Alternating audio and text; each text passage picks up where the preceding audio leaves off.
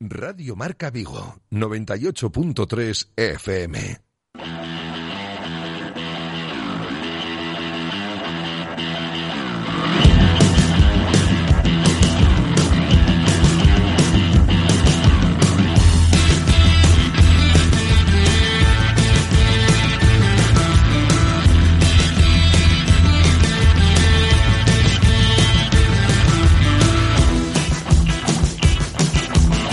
Directo Marca Vigo. José Ribeiro.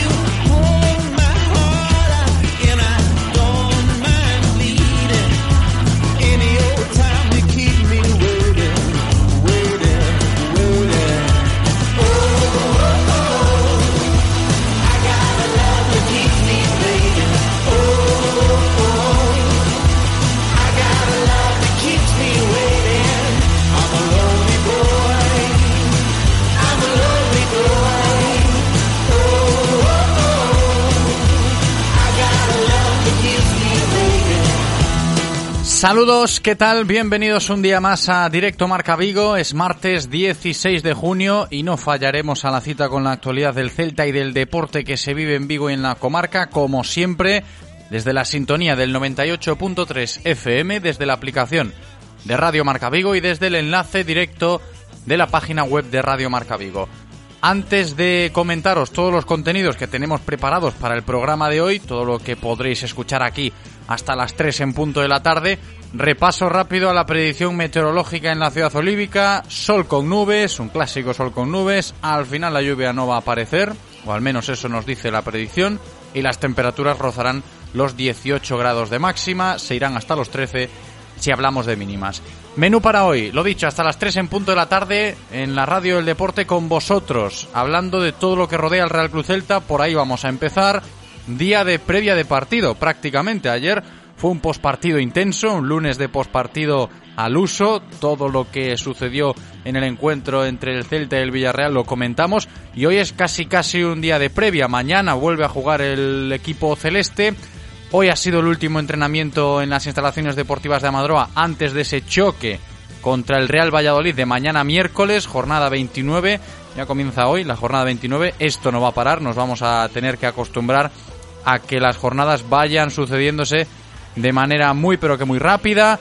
Y decía que hoy ha sido el último entreno del Celta antes de viajar a Valladolid para jugar mañana. El equipo celeste viajará en vuelo charter. Aclarar esto por lo que nos han informado desde el club. Es cierto que normalmente el Real Club Celta viajaba a Valladolid cuando tenía que jugar en el José Zorrilla en autobús. Protocolo de la Liga recomienda, aconseja, indica que los equipos, si pueden hacerlo, viajen en avión, en esos vuelos charter que están programados dentro de ese protocolo de la Liga para el desplazamiento de los equipos.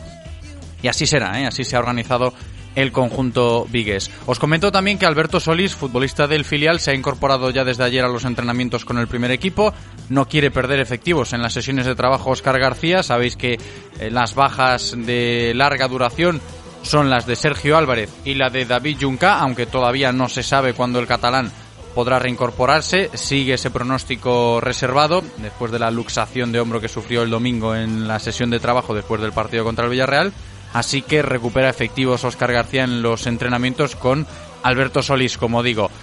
Otro apunte importante, os lo comento ahora en la intro, luego os cuento más detalles. El Celta va a jugar mañana en el José Zorrilla con una camiseta solidaria. Insisto, luego os comento más cosas sobre este asunto. Vamos a escuchar también en el programa de hoy la rueda de prensa previa al Valladolid Celta de mañana de Óscar García Junyent. Hemos despiezado esa rueda de prensa que ha sido grabada en el día de ayer con las preguntas que le hemos facilitado los periodistas al Celta y se la ha trasladado todo al técnico del cuadro celeste, y hemos despiezado todo para escuchar, insisto, en el programa de hoy esa comparecencia de Óscar García previa al partido de mañana. Y luego la tertulia, como siempre, ¿eh? Para seguir hablando del Celta con tintes de análisis y de opinión. Hoy estaremos con Miki Rodríguez y Álvaro Estevez, pero os cuento más cosas, ¿eh? Porque al margen del Celta vamos a tener mucho más de lo que hablar en el programa de hoy. Por ejemplo, el baloncesto. Vamos a hablar con el presidente del Ibercon Sanfib, cita habitual prácticamente, ¿no? Todos los martes con Chechu Beiro, uno sí, uno no, más o menos así está organizado tácitamente, diría yo. Pero bueno, Chechu, que estará con nosotros hoy para contarnos de primera mano el caso de Franco Alessandrini. La semana pasada recordaréis que Nacho Cabaleiro nos informaba un poco de cómo estaban las cosas a nivel de efectivos en el Ibercon Sanfib, y Chechu, como buen presidente que es, haya estado con el jugador argentino en su odisea para poder regresar a su país de origen, y al final sí lo consiguió Franco Alessandrini. Como digo, Chechu siempre al lado de él, y hoy nos va a contar cómo ha ido todo, si hablamos de esa historia curiosa cuanto menos. Después nos tocará abordar la actualidad del Celta Zorca Recalvi, baloncesto femenino, como siempre hacemos todos los martes. Nano Ameneiro estará con nosotros para meterle el bisturí a esa reestructuración de los grupos de las competiciones con vistas al próximo curso, que será interesante para seguir de cerca lo que pasa en torno al primer equipo del Celta Zorca Recalvi. Y después, para cerrar el bloque de baloncesto, pues estaremos con Sergio González, que es el director deportivo del Seis do Nadal, para que nos cuente las novedades que también están implantando en el club de Colla en las últimas horas, sobre todo si nos fijamos en el baloncesto femenino, en la sección de baloncesto femenino del Seis do Nadal, que han celebrado un hecho importante que luego, insisto, lo vamos a conocer y comentar con el propio Sergio González. Luego, más noticias importantes. Os tengo que decir que si hablamos de balonmano femenino, pues tenemos que hablar del nuevo presidente en el Club Atlético Guardés. Ya sabéis que tuvo lugar la renuncia de José Manuel Silva, ya expresidente, y luego el posterior proceso electoral abierto que comentábamos con el propio José Manuel hace unos días aquí en Directo Marca Vigo. Pues ha llegado la figura de Jesús López para presidir desde ayer por la tarde al club más laureado de la comarca viguesa a la hora de hablar de balonmano femenino. Y como no podía ser de otra manera, hoy estaremos en el programa con el propio Jesús López, nuevo presidente del Club Atlético Guardés. Después retomaremos el fútbol para hablar del proyecto que tendrá que trazar el Atios con vistas a competir en tercera división la próxima temporada. Su presidente, José Cebreiro, estará con nosotros. Eh, fútbol de la comarca viguesa en auge, en este caso el Atios con muchas ganas de disputar la próxima campaña en tercera división, me imagino. Y terminaremos hablando de Omar Isquiño con su director, Juaco Espeleta. Sabéis que este año dos mil veinte, en este verano, no vamos a tener Omar Isquiño en Vigo por todo lo que ha sucedido en torno al COVID, y habrá que conocer cómo está reestructurándose todo, ¿no? Me imagino que Juaco tendrá todo en orden y nos lo podrá adelantar hoy en Directo Marca Vigo. Antes de empezar y antes de recordaros eh, todo lo que podéis hacer para poneros en contacto con nosotros a lo largo de todo el programa, quería hacer una mención especial para Alejandro Gómez, eh, el laureado atleta vigués, que lleva hospitalizado una semana a causa de un tumor cerebral inoperable. Ha hecho pública su situación en el día de hoy a través de su familia, y desde aquí le mandamos un fuerte abrazo al galgo de Zamans y mucho ánimo ¿eh? en estos momentos tan complicados para el que sigue siendo uno de los mejores deportistas de la comarca viguesa. Y ahora sí os recuerdo ¿eh? todo lo que tenéis que tener en cuenta si queréis participar en Directo Marca Vigo, si queréis mandar cualquier mensaje, aportar vuestra opinión, podéis hacerlo, por ejemplo, mandando mensajes de texto o notas de audio a nuestro WhatsApp, que es el seis ocho cero uno cero uno seis cuatro dos, seis ocho cero uno cero uno seis cuatro dos. Mensajes de texto, notas de audio, aceptamos de todo, ¿eh? Si nos queréis escribir a través de las redes sociales, sobre todo en el Twitter, los mensajes ahí, arroba Radio Marca Vigo.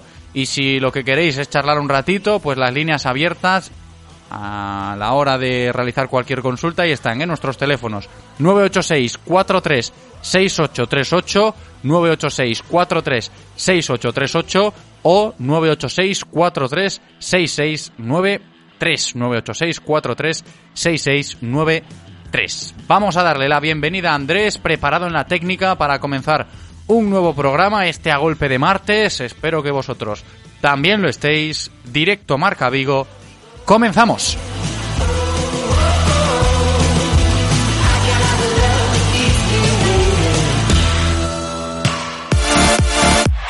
Radio Marca, el deporte que se vive. Radio Marca. Así suena el acelerador del planeta. Y así queremos que siga sonando. Volvo X C sesenta. Seguimos innovando para dejarlo todo como está. A un precio que no esperas. Más en volvo cars punto es. Ven a verlo a tu concesionario Autesa en Vigo, premio a las mejores instalaciones Volvo dos mil diecinueve. Seas deportista o no, consigue tus objetivos en Activa Sport. Con nosotros encontrarás el entrenamiento personalizado que necesitas. Somos especialistas en preparación física de fútbol. Contamos con una amplia trayectoria profesional en el mundo de la preparación física. Pregunta por nuestros entrenamientos específicos. Además, ahora, en Activa Sport, contamos con la colaboración del prestigioso preparador físico Eduardo Domínguez Lago. Infórmate llamando al seis ocho cero nueve cuatro uno ocho dos cero, Avenida Hispanidades ciento veintiuno, Vigo. Activa Sport. Vuelve al campo. En Vigo, una de las ciudades más seguras para circular en moto, ponte en buenas manos. En Motos Ponte piensan en tu seguridad, pero también en tu ahorro y en todo el tiempo que ganas en tus desplazamientos. Por eso te ofrecen una amplia gama de motos y scooters para mejorar tu movilidad urbana. Ven y pruébalas. En Motos Ponte, concesionario oficial Suzuki, Sanjurjo Badía y motos ponte punto com. En Lexus estamos listos para arrancar con las baterías bien cargadas, porque queremos seguir dándote el mejor servicio, porque hemos puesto en marcha los mejores protocolos de seguridad en nuestros concesionarios y porque juntos nadie es capaz de pararnos. Estamos listos para arrancar. Hazlo con nosotros. Lexus Experience Amazing. Descúbrelo en las nuevas instalaciones de Lexus Vigo, carretera de Camposancos ciento cuarenta y uno, Vigo. Radio Marca, el deporte que se vive. Radio Marca. Directo Marca Vigo. José Ribeiro.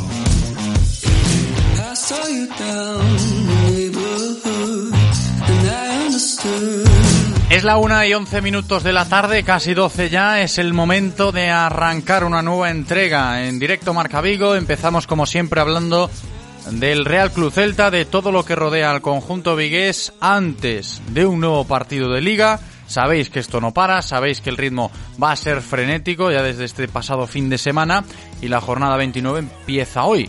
Se acabó la veintiocho, empieza la veintinueve... con muchos partidos, ya empezó el lunes, quiero decir, pero digo que ya tenemos muchos más partidos importantes en el día de hoy, si todo lo vemos desde la perspectiva del Real Club Celta, me refiero a Mallorca, Leganés, Español, y el conjunto vigués tendrá que disputar su encuentro correspondiente a esta jornada veintinueve, mañana miércoles en el José Zorrilla contra el Real Valladolid. Será un choque muy importante, luego en la tertulia comentaremos más cosas porque no deja de ser un día de previa de partido, también en la sintonía del deporte que se vive en nuestra ciudad. Y os comento lo del entrenamiento de esta mañana. El Celta completa una nueva sesión de trabajo en Amadroa y se prepara ya para desplazarse a Valladolid en vuelo charter, ¿eh? Os comentaba lo de el autobús, que no van a viajar en autobús, y siempre que se jugaba un partido en Valladolid el Celta viajaba en autobús. No va a ser así por todo lo que tiene que ver con el protocolo de la Liga, ¿eh? Vuelo charter a Valladolid para disputar mañana a las siete y media de la tarde ese encuentro de la jornada veintinueve, a sabiendas de que hay que remontar el vuelo, ¿eh? Después de la imagen ofrecida el pasado sábado. Y en este sentido escucharéis hablar después en esta sintonía a Óscar García Junyent, porque lo de remontar el vuelo, lo de recuperar las sensaciones que se habían perdido, está a la orden del día, ¿eh? En un día de previa de partido con un tono bastante preocupante, ¿no? Si hablas del Real Club Celta, partiendo de lo que vimos el sábado ante el Villarreal. Dentro de unos instantes escuchamos a Óscar García, pero antes os comento que el Celta mañana, en el José Zorrilla, va a jugar con una camiseta solidaria, ¿eh? En el Valladolid Celta de mañana, reza así ese comunicado en sus redes sociales, hablando de la entidad celeste, vestiremos una camiseta muy especial en apoyo a la hostelería viguesa, y además la van a sortear, van a realizar un sorteo de esa camiseta que va a lucir mañana el Real Club Celta en el José Zorrilla en apoyo a la hostelería viguesa. El habitual logotipo de Estrella Galicia que tienen en el pecho no va a existir mañana en la elástica celeste, que no va a ser la celeste, va a ser la granate, y lo que va a aparecer ahí pues va a ser un logotipo que dice así: a las barras Resistencia. Y si quieres conseguir esa camiseta con ese logo de a las barras Resistencia para apoyar a la hostelería viguesa, pues tienes que, tal y como nos indican desde el club, entrar en la página web a las barras resistencia punto es, todo junto, y así te sumas a la grada solidaria y participas en el sorteo de esta camiseta exclusiva que digo que va a lucir mañana el Real Club Celta en el José Zorrilla. Y lo que vamos a hacer ahora sí es ya meternos de lleno en todo lo que tiene que ver con el discurso del técnico del Real Club Celta previo a ese choque de mañana ante el equipo pucelano. Rueda de prensa de Óscar García Junyent, que se grabó en el día de ayer, como ya sabéis, como ya os he contado en alguna que otra ocasión. Nosotros, los periodistas, le facilitamos las preguntas al club, el club se las transmite a Óscar, lo graban y nos lo envían. Lo hemos despiezado, vamos a escuchar las declaraciones más destacadas del técnico celeste en este día de previa y empezamos por cómo incide Óscar García en las novedades del once del otro día con vistas a los próximos partidos. Uh, en todos los partidos que nos queda vamos a... a realizar cambios porque hay muchos partidos seguidos, hay jugadores pues que tienen molestias, hay otros que, que es muy complicado que puedan jugar noventa minutos uh, en tres partidos por semana y será un poco una, una mezcla de todo, ¿no? De todas las circunstancias. Uh, está claro que hasta final de temporada Uh, difícilmente un equipo podrá repetir el mismo once durante todas las jornadas. Lógico lo que dice Óscar García argumentando ese debate que hay encima de la mesa de muchas tertulias, ya no solo de las nuestras. Oye, ¿qué, qué está pasando con la gestión de efectivos en los equipos ahora mismo? Seguramente veamos muchas novedades. Pues lo ha justificado de esa manera Óscar cuando se le planteó la pregunta, sobre todo pensando en la alineación del otro día con Juan Hernández titular, con Pape Che, con algunos nombres que tenían peso en el banquillo, etcétera, etcétera. Sobre el Real Valladolid, el próximo rival del Real Club Celta, ese rival de mañana, condición de visitante, es un equipo que valora de esta manera el técnico del Celta. Bueno, es un equipo que... que ganó la última jornada fuera de casa y fueron tres puntos muy importantes para, para ellos. Es un equipo que está siempre muy junto, con las líneas muy juntas, es un equipo que, que defiende muy bien, sale bien a la contra. Eh, bueno, Sergio es un entrenador eh, que sus equipos son equipos muy, muy marcados, como a él le gusta jugar y está, lo está haciendo muy bien. Pues esto dice Óscar García Junyent sobre, en este caso Sergio, el entrenador del Valladolid, y el equipo pucelano. Más cosas del discurso de Óscar García, entrenador del Real Club Celta, antes de viajar a Pucela, en este caso preocupado por el rendimiento del Real Club Celta el pasado sábado.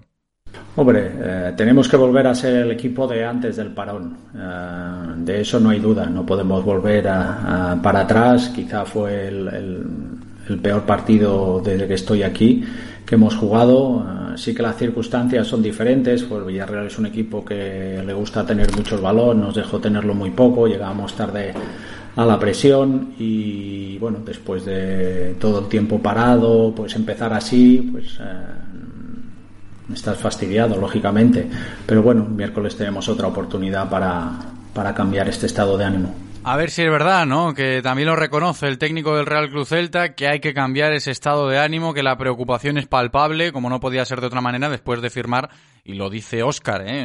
Uno de los peores partidos que se le recuerda al Celta en la historia reciente. Él habla de su propia historia, ¿no? El peor desde que ejerce como técnico de la entidad olímpica. Pero bueno, también le preguntaron sobre Pione Sisto, bastante cuestionado Pione, en la cuarentena, lo sabéis. Lo hemos citado en alguna que otra ocasión, ha salido en muchas tertulias, cómo está el danés, si es capaz de reengancharse de buena manera a la competición, si Óscar le devuelve la confianza. Por eso la cuestión, ¿no? Sobre Pione Sisto, el otro día tuvo unos minutos, lo recordáis, perdió unos balones importantes, uno de ellos pues acaba en gol de Manu Trigueros y yo creo que por ahí incide un poquito la situación de Pione Sisto, su confianza y su relación con el entrenador. Bueno, a mí en principio no tiene por qué estar agradecido. Tiene que, como, como todos, intento sacar la mejor versión de todos los jugadores. Um, Pione sabe dónde quiero que juegue y dónde puede hacer daño, que es mucho más arriba de lo que estuvo jugando en el último partido. Uh, sabe que hay situaciones pues que no se puede arriesgar de esa manera y quedando pocos minutos, pero no me gusta personalizar o, o, o que hemos perdido por eso, como tampoco ganamos al Sevilla uh, solo por Pione, y sucede una serie de cosas que en los últimos minutos no nos tendría que, que suceder. Es una cosa que ya la teníamos uh, muy mejorada de antes, de, antes del parón. Uh, ya no recibíamos goles y tampoco en los últimos minutos nos creaban ocasiones, Pero bueno, es, eh, hay que volver a, a incidir, hay que ser autocrítico y seguir mejorando. Es interesante lo que dice Óscar García Junyent sobre esas cosas que parecía que ya estaban corregidas antes del parón y que se volvieron a ver de manera grosera el otro día ante el Villarreal. Por ahí también continúa su discurso, ¿eh?, en esta previa de partido sobre si ha vuelto la fragilidad defensiva en el Celta. Bueno, cuando llegamos vimos que una de las debilidades del equipo era que encajaba demasiados goles, entonces tenía que marcar muchos goles para poder ganar el partido, y nos propusimos y creo que tuvimos una gran mejora en ese sentido, que los últimos tres no, no encajamos ninguno y en los últimos cinco no, no perdimos.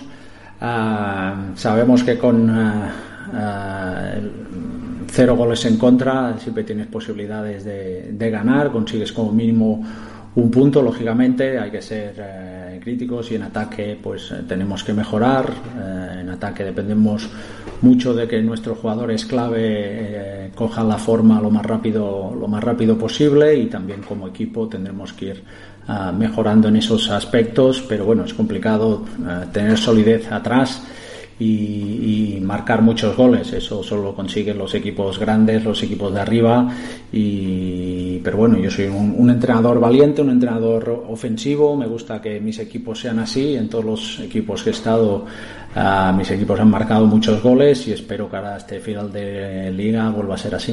Y en ese sentido, hablando un poco desde la perspectiva autocrítica, Óscar García Junyent continuó con eso de los errores que vimos el pasado sábado en el partido contra el Villarreal. Hombre, cuando tienes poco el balón, lógicamente, de crear ocasiones te cuesta más. El Villarreal sí que estuvo a un nivel muy alto con balón. También es cierto que nosotros uh, llegamos tarde a todas las presiones, uh, estábamos marcando a dos metros y a poco a poco que iba avanzando la primera parte, pues... Uh, el equipo cogió un poco de miedo y fue y fue reculando, ¿no? En la segunda parte intentamos cambiar y ya no nos crearon prácticamente ocasiones, exceptuando las dos últimas en, en los últimos minutos. Pero sí que es verdad que en ataque nos faltó nos faltó frescura.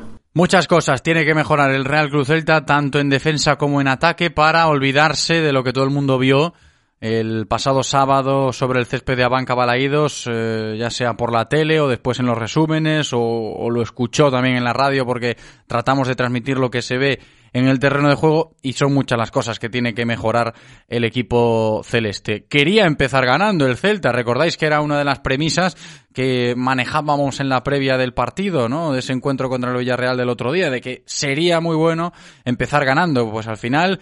ni ganando, ni con buenas sensaciones, ni nada de nada. Empezó el Real Club Celta, o se reenganchó el Real Club Celta a la competición. Sobre esto también se pronunció Óscar García Junyent.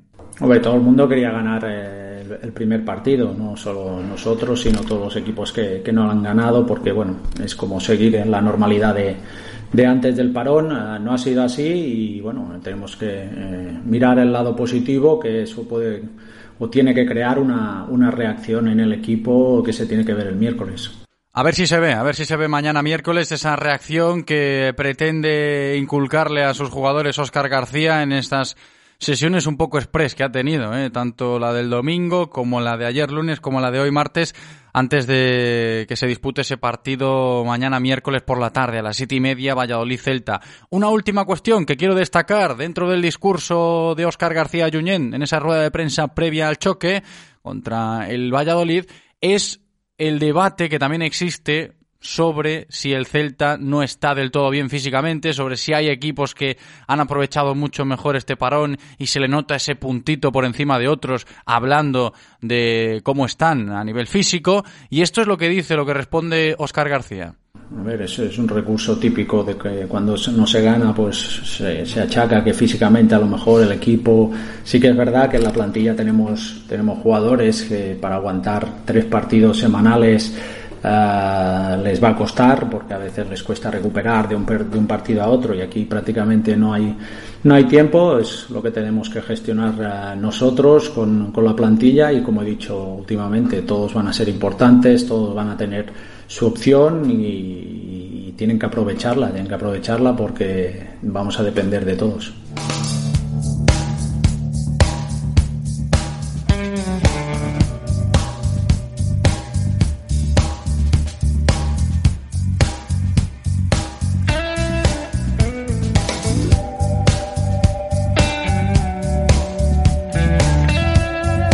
Todos tienen que aprovechar su oportunidad cuando le llegue, ¿no? Así terminaba Óscar García Junyent, esa comparecencia previa al Valladolid Celta de mañana miércoles. Seguimos muy pendientes de lo que vaya sucediendo en torno al conjunto celeste y nos valen de mucho, ¿eh? Todas estas palabras que acabamos de escuchar en boca del técnico del Real Club Celta para comenzar una nueva tertulia, esta del martes día dieciséis de junio, protagonizada por Miki Rodríguez y Álvaro Estevez. Clínica Baviera patrocina la tertulia del Celta. Tertulia del Real Club Celta que vamos a comenzar ya mismo, es la una y veinticinco y voy a saludar a Miki Rodríguez. ¿Qué tal, Miki? ¿Cómo estás? Hola, Ribeiro, ¿qué tal? Muy buenas, bienvenido. ¿Todo bien o qué? Todo bien, todo en orden. ¿No te preocupó mucho lo que viste el sábado?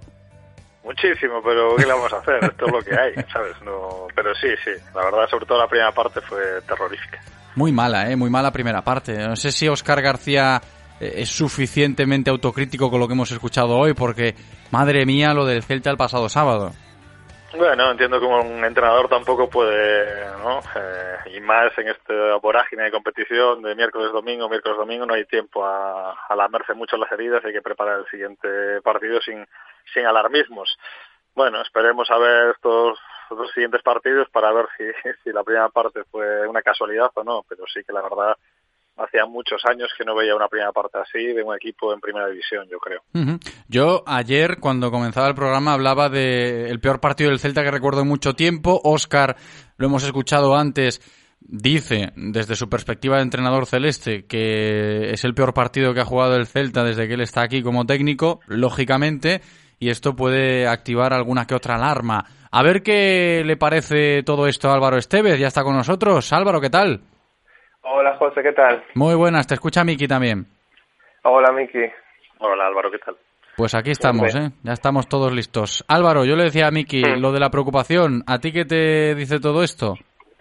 Bueno, me dice que, como todos, estamos todos, eh, aunque nadie quiera reconocerlo, en pretemporada. Y evidentemente ha sido un partido horrible, pero dentro de, de lo horrible que evidentemente fue, pues bueno, si no hubiese sido por un error puntual muy concreto, al menos en mi opinión, era partido destinado al al cero cero, porque el Celta aguantó eh, el peor tramo del partido con, eh, con la portería imbatida. Entonces, pues pues bueno, yo creo que hay motivos, evidentemente, para ser crítico, pero tampoco para... para ser fatalista.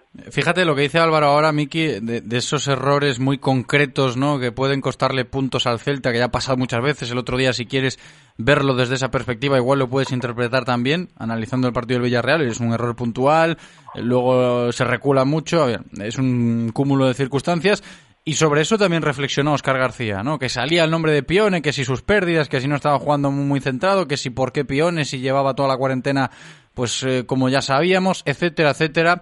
Se aleja bastante, Óscar, de todo esto. Es normal, o sea, quedan diez partidos y se suele decir que siempre todos cuentan, que, que hay que tener a todo el mundo metido, y cuando muchas veces no es así, porque realmente hay gente que no cuenta, pero creo que por, por esta dinámica, este formato, pues esta sí que es verdad. Eh, las lesiones llegarán, las sanciones llegarán, partido miércoles, domingo, mucha tensión, Eh, molestias, hay que cuidar, y aquí todo el mundo cuenta, y cargarse a alguien ahora no tiene sentido, aunque uh-huh. el error haya sido manifiesto. Yo no tanto por perderla, que, que me parece un gran error, sino la de siempre, ¿no?, porque una vez no la pierdes, no, no eres capaz de reaccionar y decir, mira, tengo que hacer una falta táctica y parar esto. Eh, son conceptos muy muy básicos de fútbol que, que es curioso que no solo Pione, ¿eh?, muchos jugadores no lo tengan y, y no lo tengan interiorizado, y más en el minuto noventa y uno noventa y dos de un partido. Es que daba la sensación eh, en muchas fases del encuentro que a los jugadores le, le costaba incluso asimilar que era un partido de primera división, ¿no?, por eh, movimientos, por gestos, por eh, cómo trataban la pelota a veces, etcétera, etcétera, Álvaro. Yo estoy muy de acuerdo con, con lo que dice Miki, sobre todo por porque, bueno, eh, no estamos en un punto como para... Eh, prescindir de, de nadie, aunque en mi, vuelvo a decir, en mi opinión personal e intransferible, por ejemplo el caso de Pione o de otro futbolista, pues no contaría con él, pero no estamos en esa en esa disposición, y, y claro que, pues lo que dices tú, que se nota que, bueno, que hay muchos meses de inactividad, que, por ejemplo, a mí me parece llamativo que Rubén haya vuelto al, al nivel que ha vuelto, viendo los errores que han tenido los porteros en la primera jornada de Liga. El partido de ayer no, no sé por qué no lo vi, pero errores de Pacheco, de... Eh, y de porteros de esta talla, de, pues, de fallar, de no tener tomadas las referencias, de mucha inactividad. Yo creo que eso va a tardar en volver, y yo creo que eso hasta cierto punto es preocupante para el Celta, porque hay jugadores clave que, pues, el tiempo que llevan aquí eh, se ve que cogen el eh, alcanzan su mejor nivel eh, cuando ya llevan mucho tiempo y, eh, compitiendo. Y, eh, puede ser un mes, más o menos. Veas el caso de Araujo, veas el caso de, de Okay, por ejemplo. Sí, es cierto, es cierto lo que dice Álvaro ahora, y yo creo que todo esto puede sumarse a la preocupación que ya te ha generado uh, a grandes rasgos el equipo a la hora de competir el otro día contra el Villarreal. El tema de cómo se pueden manejar los efectivos de esta plantilla, Miki, porque si lees entre líneas un poco lo que dijo Óscar García en esta previa que hemos escuchado antes, hablando de ese debate en cuestión de si estaba peor o mejor el Celta físicamente, y le pasa a muchos equipos, porque si ves fútbol estos días te das cuenta de que hay equipos que están dos marchitas o tres por encima de, de otros, y que se ha notado mucho esa preparación o esa capacidad que tienen los jugadores de conectarse de nuevo con la competición. Le costará más a otros equipos, y me da la sensación que al Celta le puede costar, pero es cierto que también puede existir preocupación ahí, y, y voy al asunto de la gestión de plantilla, de jugar miércoles-domingo, de saber qué jugadores tenemos, de saber que Iago Aspas, pues, por ejemplo, tiene que dosificarse, que ya lo comentábamos la semana, la temporada pasada cuando se lesionó en la famosa Nosa Reconquista, que Rafinha es otro jugador similar, que Denis es otro jugador similar, que lo sabe Óscar y lo dice abiertamente, lo dijo en el día de hoy. Escuchábamos antes esas declaraciones de que son futbolistas que tienen que saber adaptarse muy bien a esta nueva circunstancia. Sí, yo creo que Óscar, incluso en, en su once, así lo dejó claro, ¿no? Eh, la sorpresa de Juan y de Pape, yo entiendo que, que, aparte por el rival con el que nos enfrentábamos, que nos esperábamos un Villarreal dominante, no tanto, porque realmente la primera parte parecía un ejercicio de ataque contra defensa, que siempre se le da el, Villa, el balón al Villarreal para que atacase. Eh, pues entiendo que ese once vino motivado también por los próximos partidos, ¿no? Y, y por rotar, y por tener a todo el mundo fresco, y, y ir viendo. No sé, es muy, muy difícil. Ya sí es difícil de, de cotidiano, ¿no? Ver una evolución de un equipo, saber qué puede pasar en un mes, pues... Esto va a ser una lotería y va a depender de muchas cosas. Yo creo que, aparte del factor físico, el factor anímico va a ser muy importante en, en los equipos, en la gestión de emociones, porque van a ser, bueno, pues sí que van a ser finales todos los días, porque porque no sabes muy bien lo que va a pasar. Esto es una situación nueva para todos. Lo de la falta de público en los estadios, yo creo que que ellos mismos son, son profesionales. Eh, a todos nos está costando, ¿no?, adaptarnos a la, a la nueva realidad, a... En nuestro ámbito profesional, pues todo cambia, pues para ellos también, eso lo tienen que notar en el nivel de sensaciones, en el nivel de intensidad, en el nivel de, bueno, de emociones, que al final el fútbol es, es, es eso, es una emoción, y la, y la parte emocional se la han robado. Entonces, bueno, pues es, es difícil, yo creo que es una situación difícil para todos, y que, que tengamos toda la suerte del mundo, porque porque creo que la vamos a disfrutar, nosotros y cualquier equipo, ¿eh? No, sí. No creo que cambie mucho, y, y eso dependerá un poquito pues pues del trabajo de cada uno, y, y bueno, y el factor suerte creo que en esta vez eh, va, va a influir bastante más de, de, de lo que sería aconsejable. Uh-huh. Álvaro, ¿tú qué opinas? Y fíjate, sí, quería apuntar así rápido que lo que dice Miki de, de que el factor público va a influir, yo en la Liga no sé cómo puede influir, eso lo tendremos que ver pues cuando llevemos dos, tres jornadas, pero por ejemplo en la Bundesliga el porcentaje de victorias de equipos locales creo que cayó un veinte por ciento más o menos en lo que llevan disputado desde la vuelta del parón, con lo cual pues se está viendo que, que pues que efectivamente la ausencia de público tiene una un traslado, una traslación a, a, al, al ámbito de los resultados, y que eso pues hay equipos que pues que crecen mucho en su casa, como puede ser el Mallorca, como puede ser el Eibar, como puede ser el Levante, pues pues os puede venir mal.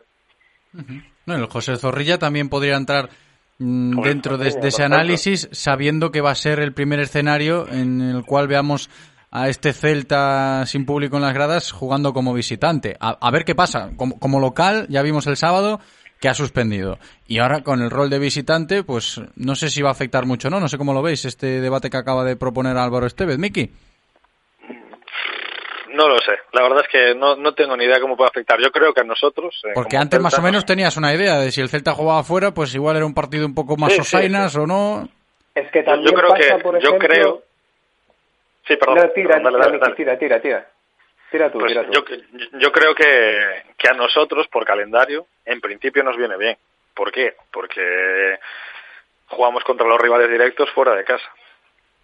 En teoría, el efecto público en finales, y, y bien lo sabemos aquí, cuando te juegas un partido con un rival directo, pues hay un recibimiento, hay, hay un cariño más, se trata en los medios esa presión, más presión al árbitro. Bueno, pues todo eso se nota. Y en este caso nosotros contra el Mallorca, contra el Español, contra el Valladolid, contra, bueno, pues jugamos fuera de casa, ¿no? Contra el Leganés.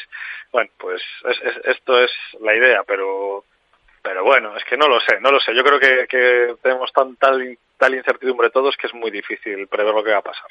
¿Tú qué decías, yo creo Álvaro? Que es, yo creo que es, como dice él, complicado. Jugamos con esa baza a favor de, bueno, el efecto, el factor público, el factor local.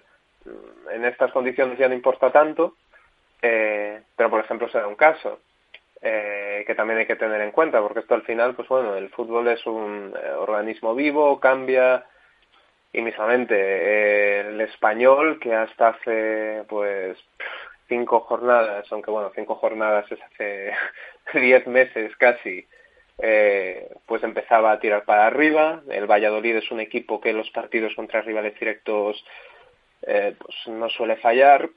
Es muy complicado predecir nada, es sobre todo complicado predecir nada porque es que tenemos experiencia de un partido, y un partido que de no ser pues eso, por errores puntuales, estaba abocado al seguramente al cero cero, y casi todos los equipos se está viendo que en partidos de mucha igualdad pues están quedando en empates, en victorias que se deciden por por detallitos, lo cual creo que es muy es muy complicado prever. Eso va a ser va a haber que esperar al final de esta semana, cuando ya llevemos tres jornadas disputadas más o menos, para para hacernos una idea de cómo va a ser esta nueva normalidad en, en el fútbol, por así decirlo. Uh-huh. Y lo de fijarse en los partidos de los rivales, porque a mí no sé qué me da que de refilón esta tarde, pendiente de Mallorca, Español y Leganés, voy a estar un poquito. No sé si vosotros estáis con esa misma perspectiva, porque sí que es cierto que esto de que sea lo del fútbol todos los días, pues te da pie a, a tratar estas situaciones con algo más de celeridad, Miki.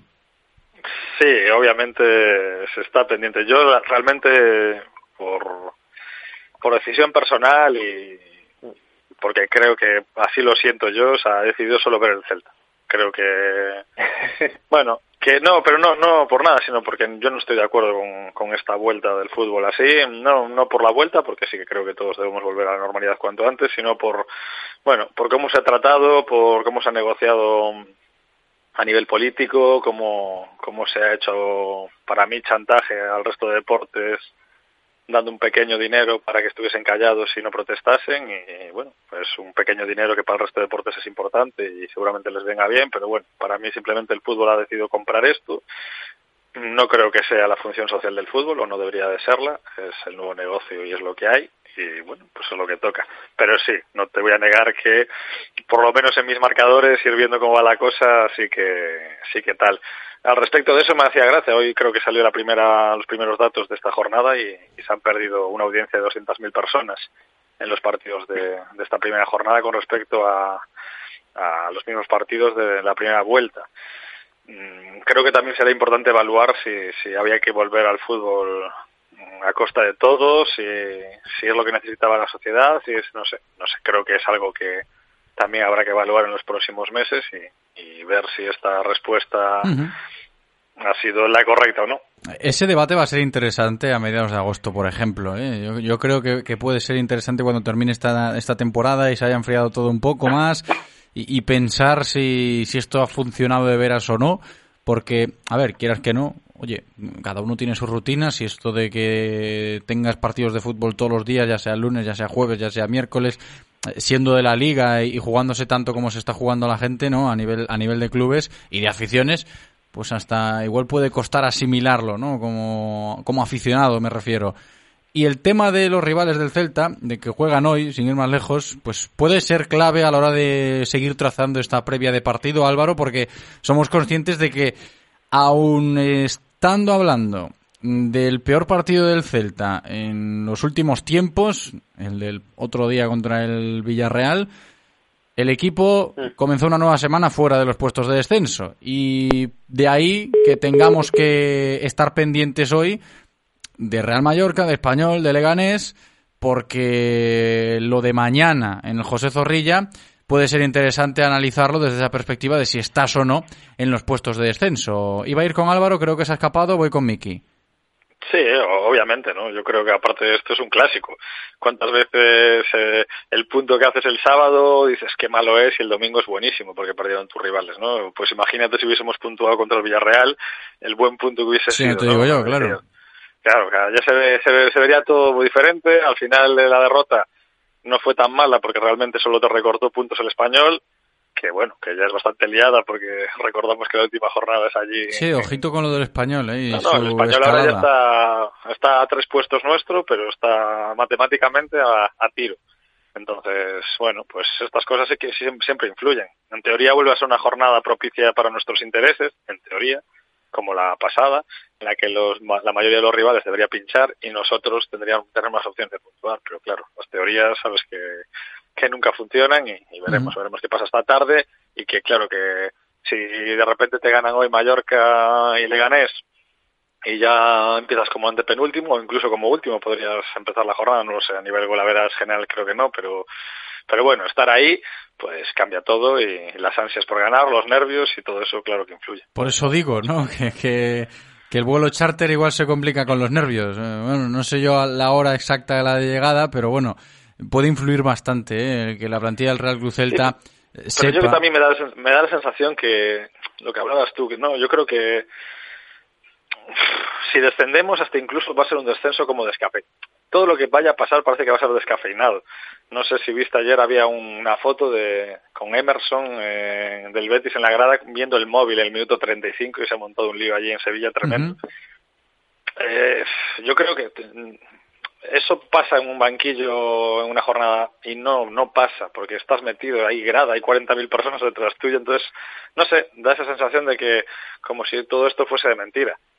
Sí, pero cuando desciendas poco... no va a ser de mentira y no. Las consecuencias económicas no son de mentira y etcétera, etcétera, no son de mentira. Entonces, bueno, no sé, es una situación rara y difícil para todos y hay que librarla. Todo se trata de librarla como, como buenamente se pueda y como sea. Es cierto, es muy cierto lo que dice Miki ahora, ¿no? A la hora de tratar de analizar lo que puede pasar por la cabeza de los propios jugadores afrontando esto y también del aficionado que lo está viendo desde fuera. Está de nuevo Álvaro Estevez con nosotros. Álvaro, estábamos en el asunto uh-huh. de la importancia que tiene el hecho de competir mañana en el José Zorrilla contra el Real Valladolid fuera o dentro de los puestos de descenso.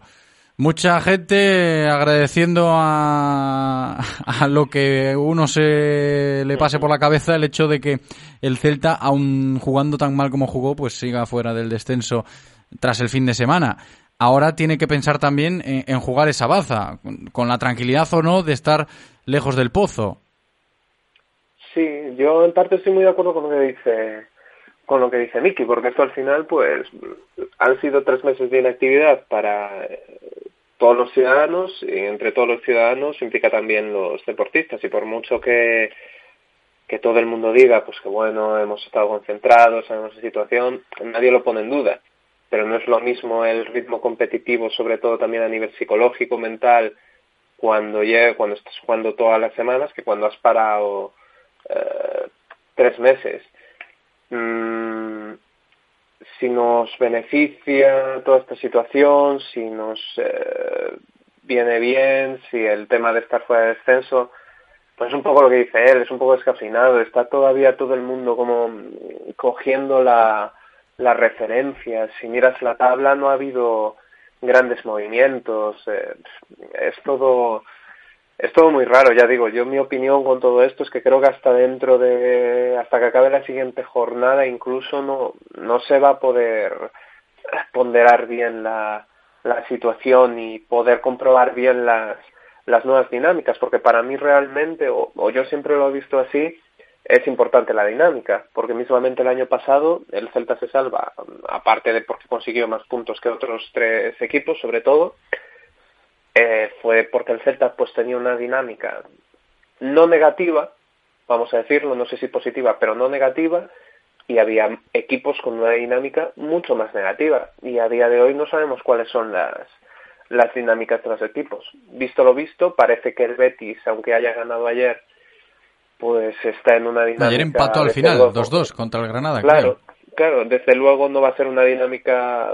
parece que positiva, entonces es que hay que verlo. Porque el Español, por ejemplo, podemos decir, ganó el otro día, va a ir para, para arriba. Bueno, el Español igual llega el próximo partido y les meten cinco goles. O llega el Celta y el siguiente partido lo gana de tres. O lo empata o lo pierde. Uh-huh. Entonces hay que saber, hay que ver pues cómo se configuran las dinámicas más o menos para ir teniendo una idea, en mi opinión. Pues. No, lo de las dinámicas tiene mucho sentido, ¿eh?, a la hora de hablar de fútbol, y yo creo que está más que demostrado. Os quería plantear una cuestión que destaqué antes, escuchando las palabras de Óscar García en la previa del Valladolid Celta de mañana, y es eso que decía el técnico celeste acerca del rendimiento del equipo, ¿no?, de que tenemos que volver a ser el equipo de antes del parón. ¿Qué te dice a ti esa frase, Miki? Me dice que sí, que, que era un equipo más sólido, que, que todos nos veíamos, no te digo salvados con la gorra, pero que daba una sensación de despegue, que el equipo no encajaba, que el equipo, pues es verdad que quizás pecaba de conformismo en los últimos partidos, ¿no? El desplazamiento a Granada, que decidimos empatar, pero bueno, decidimos empatar y empatamos, que muchas veces decidíamos empatar y perdíamos. Entonces sí que daba esa sensación de equipo sólido, de equipo más trabajado, de equipo más concentrado, de equipo que podían sacarle diecisiete corners y no iban a rematar ninguno. Bueno, eso creo que era importante, y eso se basa en la concentración y se trabaja día a día, y claro, después de tres meses, cuatro meses parados, pues es difícil volver a ese nivel de concentración, y yo entiendo que es lo que anhela Óscar, pero es que tampoco sé si es exactamente lo que necesito. Me refiero, no sé si es lo que necesitamos, sí, pero no sé si es, si es alcanzable. Simplemente ahora es otra liga, es otro formato, eh, y es otra cosa trabajar. No va a haber tiempo, no hay tiempo de preparación de partidos. Lo, lo que pasa, lo que pasa, Miki, que esto se puede agravar un poco más, y entiendo eh, tu posicionamiento pensando dentro de la cabeza de Óscar, que le puede preocupar más eso de que no vio lo que él quería ver a nivel de, de actitud, de compromiso, en, no de compromiso, sino de estado de forma, de, de acierto, ¿no?, en momentos puntuales del partido, que no se vio en ningún momento por parte del Celta el otro día contra el Villarreal. Si no hubiese estado el Villarreal también en esa primera media hora de partido, en esos primeros cuarenta y cinco minutos de, de partido, seguramente pues eh, entraría dentro de la lógica, porque lo has visto con tus propios ojos. Oye, no es cosa mía, también le pasa a todo el mundo. Lo que pasa es que fue tanta la diferencia entre el Villarreal y el Celta a la hora de arrancar ese partido, que igual la preocupación eh, pues se incrementa un poco más. Sí, sí, hoy lo veremos a las siete y media, ¿no? Ese Villarreal-Mallorca, pues pues veremos si, si el Villarreal es la Brasil del setenta, que para que llegó a Balaidos la primera parte tampoco, otro día. Pero que está un poquito mejor preparado, igual sí. O realmente es que nosotros estamos muy mal. Yo yo estoy con, con Álvaro. Yo creo que esto esto lo sacamos a partir del Celta Alavés, de ese partido. Tendremos ya unas conclusiones de, de la liga en general, de, de ver cómo están los equipos y, y cuáles son las sensaciones. Pero para mí eh, lo, lo importante en estas es que diez jornadas, que es mes y medio lo que queda de, de competición, es... es el factor mental, es el factor de venga, vamos, chavales, más que el táctico, que el ten... es esa sensación de tener a la gente metida, de ser capaces de motivar y, y librar esto como, como se pueda. Uh-huh. Álvaro, sobre eso que decía Óscar de que hay que volver a ser el equipo de antes del parón. Pues que es complicado. Es complicado porque antes jugabas un partido a la semana y ahora juegas dos partidos por semana, con todo lo que ello influye, tanto a desgaste Eh, mental, que es lo que menos se habla, pero sobre todo a nivel de desgaste físico. Antes tenías eh, una semana para descansar, no solo eh, las piernas, sino también la cabeza. Te la pegabas en... Esto es un mini mundial. a fin de cuentas. No tienes tiempo para para, para ni para ni para replantearte el partido que acabas de jugar. Pierdes, bueno, eh, tienes que estar otra cosa. Ya no puedes estar pensando en la derrota porque dentro de dos días viajas a Claro, a es Vitoria. Que eso también va a afectar mucho eh, a, a la dinámica que mencionabas antes. Y a eso, y a eso hay que sumarle el factor físico. Y con factor físico me refiero a que los jugadores... Yo, por ejemplo, pienso que el Celta, de los seis últimos equipos, siete incluso, tiene la, la mejor plantilla. Pero tiene la mejor plantilla porque tiene a los jugadores más diferenciales. ¿Cuál es el problema que tiene el Celta? Que sus jugadores más diferenciales, al menos si tenemos que juzgar en base a lo visto este año, mmm, claro. El estado físico no es como para confiar cien por ciento. Igual de repente te quedas sin Rafinha, por coger el caso más paradigmático y el que yo creo que hace subir al Celta un peldaño este año y el que está siendo su mejor futbolista. Y Rafinha ha tenido muchos problemas físicos. Perder a Rafinha dos semanas para el Celta es... Eh, no una sentencia, pero casi. Uh-huh. Y, y con eso es difícil, pues por todo lo que digo, con partos de estos factores, volver a ser el equipo de antes. Sobre todo porque el Celta de Óscar, cuando volvió a ser ese equipo, pues como decía Miki, que iba a un sitio con el objetivo de empatar, nos pudiera gustar más o menos, pero lo empataba, tardó en llegar. Eh, yo creo que es muy complicado. Uh-huh. Ahí se ha escapado. ¿Qué pasa hoy con los teléfonos, chicos? Que estamos aquí con los teléfonos que están, se van... Están, están las están, líneas tontas. Están tontitos, sí, ¿eh? Están las líneas ahí sí, caprichosas. No, decía decía Álvaro Estevez lo de los nombres propios, los pesos pesados. Lo dijo Óscar, ¿eh? También en, en la rueda de prensa que lo escuchábamos lo escuchábamos antes, Miki. El tema de que si los jugadores importantes de esta plantilla recuperan ese tono y empiezan a, a jugar como todos queremos que jueguen, esto debería ir para arriba. Lo que pasa que, claro, el otro día Rafinha pues no aparece, Iago Aspas no toca balón, etcétera, etcétera. Sí, yo por eso creo que, que es el momento de, del colectivo, ¿no? Porque si, si nosotros estamos preocupados porque se lesiona Rafinha o Iago, teniendo el fondo de armario que tenemos comparado con el Leganés, con el Mallorca, que se lesiona a Budimir y a quien... No sé, yo creo que, que hay que empoderar al colectivo y... y entender que el que salga tenga que, que rillar ahí y, y sacar esto adelante, ¿no? Yo creo que eso es lo importante, más que nada porque las lesiones vendrán y una lesión de una rotura se acabó la temporada. Pero lo de una rotura fibrilar y era una anécdota, pues ahora ahora va a ser casi adiós a una temporada. Entonces creo que en eso, sobre todo en, a nivel mental, no podemos no podemos caer y, y tener claro que cualquier jugador tiene que tirar del carro y tenemos una plantilla mm. amplia y de calidad para, para hacer ello. Ahora necesitamos que, que las cosas salgan y que sobre todo ellos crean y entiendan en, en que nos estamos jugando el bacalao. Recuperamos a Álvaro Estevez. Antes escuchamos unos consejos publicitarios, chicos, y a la vuelta continuamos con la tertulia. Durante estos meses hemos jugado a los bolos virtuales.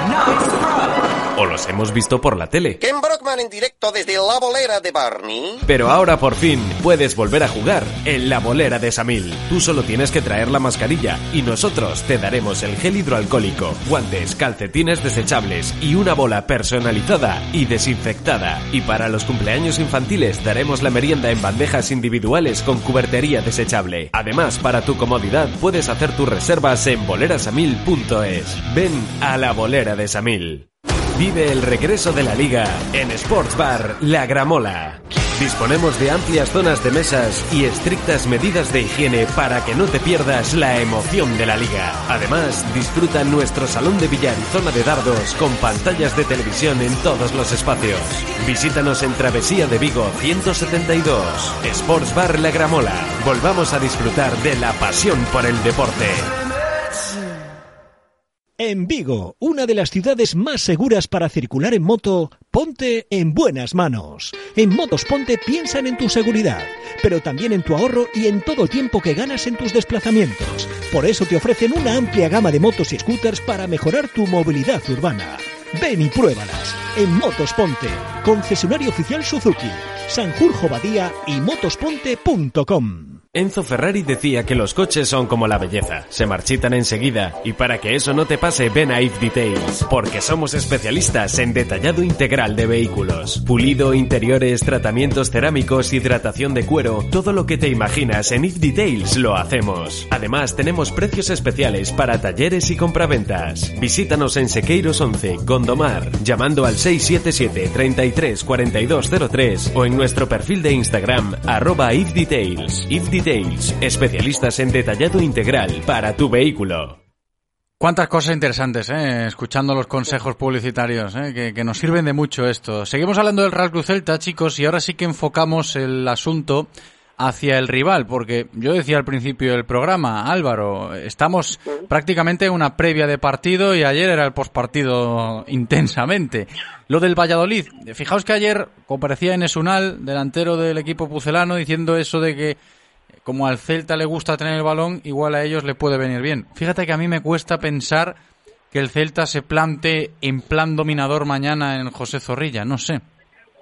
Yo no me cuesta. Yo creo que va a tener más iniciativa que el Valladolid, porque el Valladolid eh, las dos últimas temporadas, al menos lo que yo he visto, eh, desde que está en primera división, no es un equipo eh, activo, es un equipo reactivo, reacciona a lo que propone el rival. En ese aspecto yo sí que creo pues que van a esperar un poco más al Celta, pero claro, una cosa es poder esperar más y otra cosa es eh, a quién esperas, porque puedes esperar un equipo que también eh, no sea tan activo o a un equipo que sea pues pues muy dominador. Yo creo que sobre todo van a pesar muchos nervios, muchas precauciones. Y a los dos al final, eh, si todos los equipos de los rivales del Celta que tienen por debajo no suman, el Celta yo creo que incluso vería bien el, el empate. No hablo de la afición y evidentemente hablo de que pues van a querer ganar, pero sumar uno y que el resto no sumen, pues dentro de todos los males es el mal menor y, y no es algo que yo vea Uh, imposible, vaya. Claro, a ver, lo de hablar de males menores puede llegar a ser un problema si sí, analizas sí. todo desde fuera. Oye, estás hablando de males menores, ¿dónde estarás metido? Que yo creo que es por donde está ahora el celtismo, ¿no? Tratando de analizar o de adivinar cómo verá a su equipo mañana por la tele o lo escuchará por la radio en ese partido contra el Real Valladolid, Miki. Sí, yo creo que Sergio es un buen Maguregui, yo lo esperaba allá atrás, metidito, eh, tranquilo y esperando el fallo nuestro y con contras rápidas. Es que a veces es tan previsible el Celta, ¿no? Para los entrenadores rivales, da la sensación, eh, a veces viendo momentos de, de los partidos. Sí, pero bueno, es verdad que con, con Óscar variamos, variamos más el dibujo, no sé. Últimamente fuera de casa estamos saliendo con tres centrales, no sé si mañana será el caso, ¿no? De esos tres centrales uh-huh. y con los carrileros largos. Eh, el otro día el equipo mejoró, mejoró la segunda parte con eso. Es verdad que no tiramos a puerta, pero por lo menos no fue ese, ese control y, y hasta tuvimos alguna posesión en campo rival, que es así de triste lo que estamos destacando el partido sí, del otro día, ¿no? Fíjate que aún, aún hablando, Miki, aún hablando Miki del partido del otro día, fíjate, estábamos ahora con lo del Valladolid, pero a, abrimos el paréntesis porque lo has dicho. Me chirriaba bastante, ¿no? Es que en la segunda parte mejoramos mucho porque hay un par de cambios tácticos. Amigo, que Calleja sentó a Cazorla y, y estaba siendo un poco el timón. Y bueno, si no tienes a Cazorla, que estaba siendo el, el gran referente del partido, pues claro que el Villarreal también va a perder más balón. No sé hasta qué punto es del todo tranquilizador ese argumento, ¿no? Es que si reajustamos cosas el equipo puede mejorar. Tendrán que pasar partidos para demostrarlo. Sí, no está bueno. Claro que Cazorla estaba, estaba haciendo un partidazo, pero también es verdad que metieron a Chugueche y, y nos hizo allí la de San Quintín por, por banda derecha, ¿no? Bueno, salió fresco, eso quizás es lo que lo que buscaba Óscar con Pione y, y, uh-huh. y Samu Chugueche sí que lo hizo y, y Pione para nada. Eh, decía eso, ¿no? Sobre Pione, que él sabe dónde tiene que jugar. Pues está claro que Pione tendrá que jugar cerca del área. Si Pione está en la línea del medio del campo, el lío, no con Pione, ¿eh? Con Bufal, con Henry, con cualquiera de todos los extremos que últimamente ya hemos tenido por aquí, sabemos que si está en campo propio, las posibilidades de que te la líen es bastante grande. Entonces, pues, que te la líen claro, para Pione, mal. Tú no bajes de aquí y ahí te quedas y ahí te las pelas y punto. Sí, pero, pero ahí se descompensa un poco el equipo. No sé, Álvaro, ¿qué, qué decías? No, que pues parecido a lo que estoy diciendo él, que esto al final es... Ya digo, es muy complicado, porque por ejemplo, quita quita Cazorla, que estaba haciendo un, un partidazo, y eso entra de, de dentro de los recursos que tiene el, el Villarreal para desequilibrar la balanza, que cuenta con un jugador pues que, bueno, pues tal vez por la talla del equipo está un escalón por, por encima y ha podido estar con ellos por las circunstancias X que ha tenido la carrera de Cazorla. Eh, a nivel del Celta es, es lo mismo. El Celta es un poco predecible, sí, tal vez sea un poco predecible, pero también es por la por la confección de la plantilla. Cuando hemos estado con tres centrales y con un esquema, yo creo que bastante, no sé si menos dinámico, pero desde luego igual que te reduce la imaginación, vamos a decir, el factor imaginativo del, del juego, ha jugado mejor. Los resultados han empezado a llegar con con ese dibujo, entonces pues es que es muy complicado, ya digo, esto al final yo creo que todo lo que se ha visto en las veintitantas jornadas anteriores de Liga sirve para poquito o, o nada de ahora en adelante, lo cual es una faena, sobre todo para eh, para los entrenadores que han hecho un trabajo, como es el caso de Óscar, para sacar al equipo de, de donde estaba. Uh-huh. Nos llega un mensaje al Twitter, arroba Radio Marca Vigo, Miguel Caride, que dice: en la situación actual el factor cancha es irrelevante, hay que intentar salir con los mejores y ya después rotar. Óscar se equivocó en su planteamiento al principio y al final del partido del sábado, y en la vuelta, pues eh, entiendo que el regreso del parón, para dar un golpe de autoridad debe salir con los mejores y a por todas. Nos da pie esto a seguir hablando de lo que estábamos comentando sobre el rival y el partido de mañana, Miki. Lo de la incertidumbre de, del once, de la rotación que decíamos al principio de la tertulia, de el otro día juega Juan y Pape porque entra dentro de, de esos apuntes, ¿no?, que, que tendrá Óscar García, que hay que rotar a los futbolistas, que todos cuentan, etcétera, etcétera. No sé si mañana también eh, será muy difícil adivinar ese once, o con lo que ya nos ha pasado el sábado con el Villarreal igual se antoja algo más fácil. Yo creo que aparte de lo que decía el oyente de los mejores, yo estoy de acuerdo, siempre hay que seguir con los mejores. Creo que el problema es que ahora no tenemos muy claro quiénes son los mejores, porque mm. ahora mismo entra entra una incógnita que es el estado físico. Eh, lo decía Álvaro al inicio, ¿no? Eh, Okay y Araujo son dos buenos ejemplos de, de jugadores trotones, de jugadores que les cuesta coger la forma, tal. Entonces, yo entiendo que Pape jugó por eso, no porque sea mejor que Okay, sino porque físicamente seguramente estuviese mejor, y eso los, el que maneja los datos y el que los está viendo en la madrugada es Óscar y su cuerpo técnico. Por lo tanto, está claro que el nivel físico, esta pretemporada oficial o como queramos llamarla, es algo importante, y entiendo que por ahí irán los tiros. Igual no, igual fue una simple rotación y vemos que Okay mañana juega de titular, que imaginamos que jugará de titular y está como una moto. Entonces pues diremos, ¿y para qué metiste a Pape? Pero no lo sé, ¿no? El que tiene todos esos datos para valorarlo es, es Óscar, y es el que tiene que ver esa, ¿no?, esa, esa estima física de los jugadores con, con la calidad técnica, ¿no? Es, sí. es complicado, es un es que complicado. Es un concepto relativo, ¿no, Álvaro? Eso de hablar de que tiene que salir a jugar con los mejores un entrenador. Es relativo porque yo opino parecido al oyente y seguramente a Miki y seguramente a ti. Pero los mejores que son, los mejores futbolistas o los que mejor se adecuan a, al plan de juego que Por eso que lo planteas. Digo, claro. Eh, si tú lo que vas a plantear, pongamos el caso, es ir al Camp Nou a intentar mantener la puerta cero y evidentemente nadie defiende por acumulación, ¿quién se adecua más? ¿Pione Sisto o Pape? Bueno, pues hay que verlo. Eh, en ese aspecto también es complicado, pues porque, bueno, también aunque no nos guste, a mí no me gusta personalmente, pues por factores que, pues lo que hablábamos antes, de si la vuelta de la Liga ha tenido que ser como ha tenido que ser. Bueno, yo creo que al final pues contamos con eso, con es que estamos jugando partidos cada tres días, ni nos guste o no, va a haber que rotar eh, en algún momento, eh, Rafinha, Yago, eh, quien sea. O sea, Rafinha o Yago porque lo sabemos todos en la cabeza, pero Hugo Mayo, eh, Murillo, eh, mismamente Bradarić, no van a poder jugar todos los días eh, noventa minutos cada, cada tres días. Es, es inasumible. Entonces es que es muy complicado y al final se va a decidir por, por detallitos. Igual ganas el partido todavía en Valladolid y a ellos os metes en un lío sideral y el Celta tiene media salvación. Igual pierdes hoy en Valladolid, eh, bueno, hoy pierdes esta jornada en Valladolid y, y te metes en el lío. Es, es muy, muy complicado saber saber nada, sobre todo por lo que decíamos antes.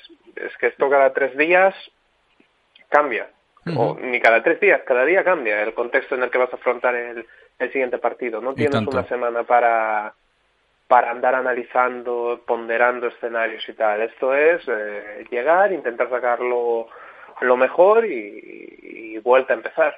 Y, y lo, y lo de la celeridad jodienda que comentaba yo antes, que esto de las jornadas a ritmo frenético, hay alguno que igual no lo sabe asumir muy bien y, y le cuesta, ¿no? Y decíamos ayer, camarón que se duerme la corriente se lo lleva. Pues aplicado al fútbol puede ser ahora mismo en esta circunstancia. Chicos, nos llegan notas de audio de nuestros oyentes que se suman a la tertulia. Ya sabéis que aquí la opinión de la gente cuenta y mucho. Ahí están en el seis ocho cero, uno cero uno, seis cuatro dos.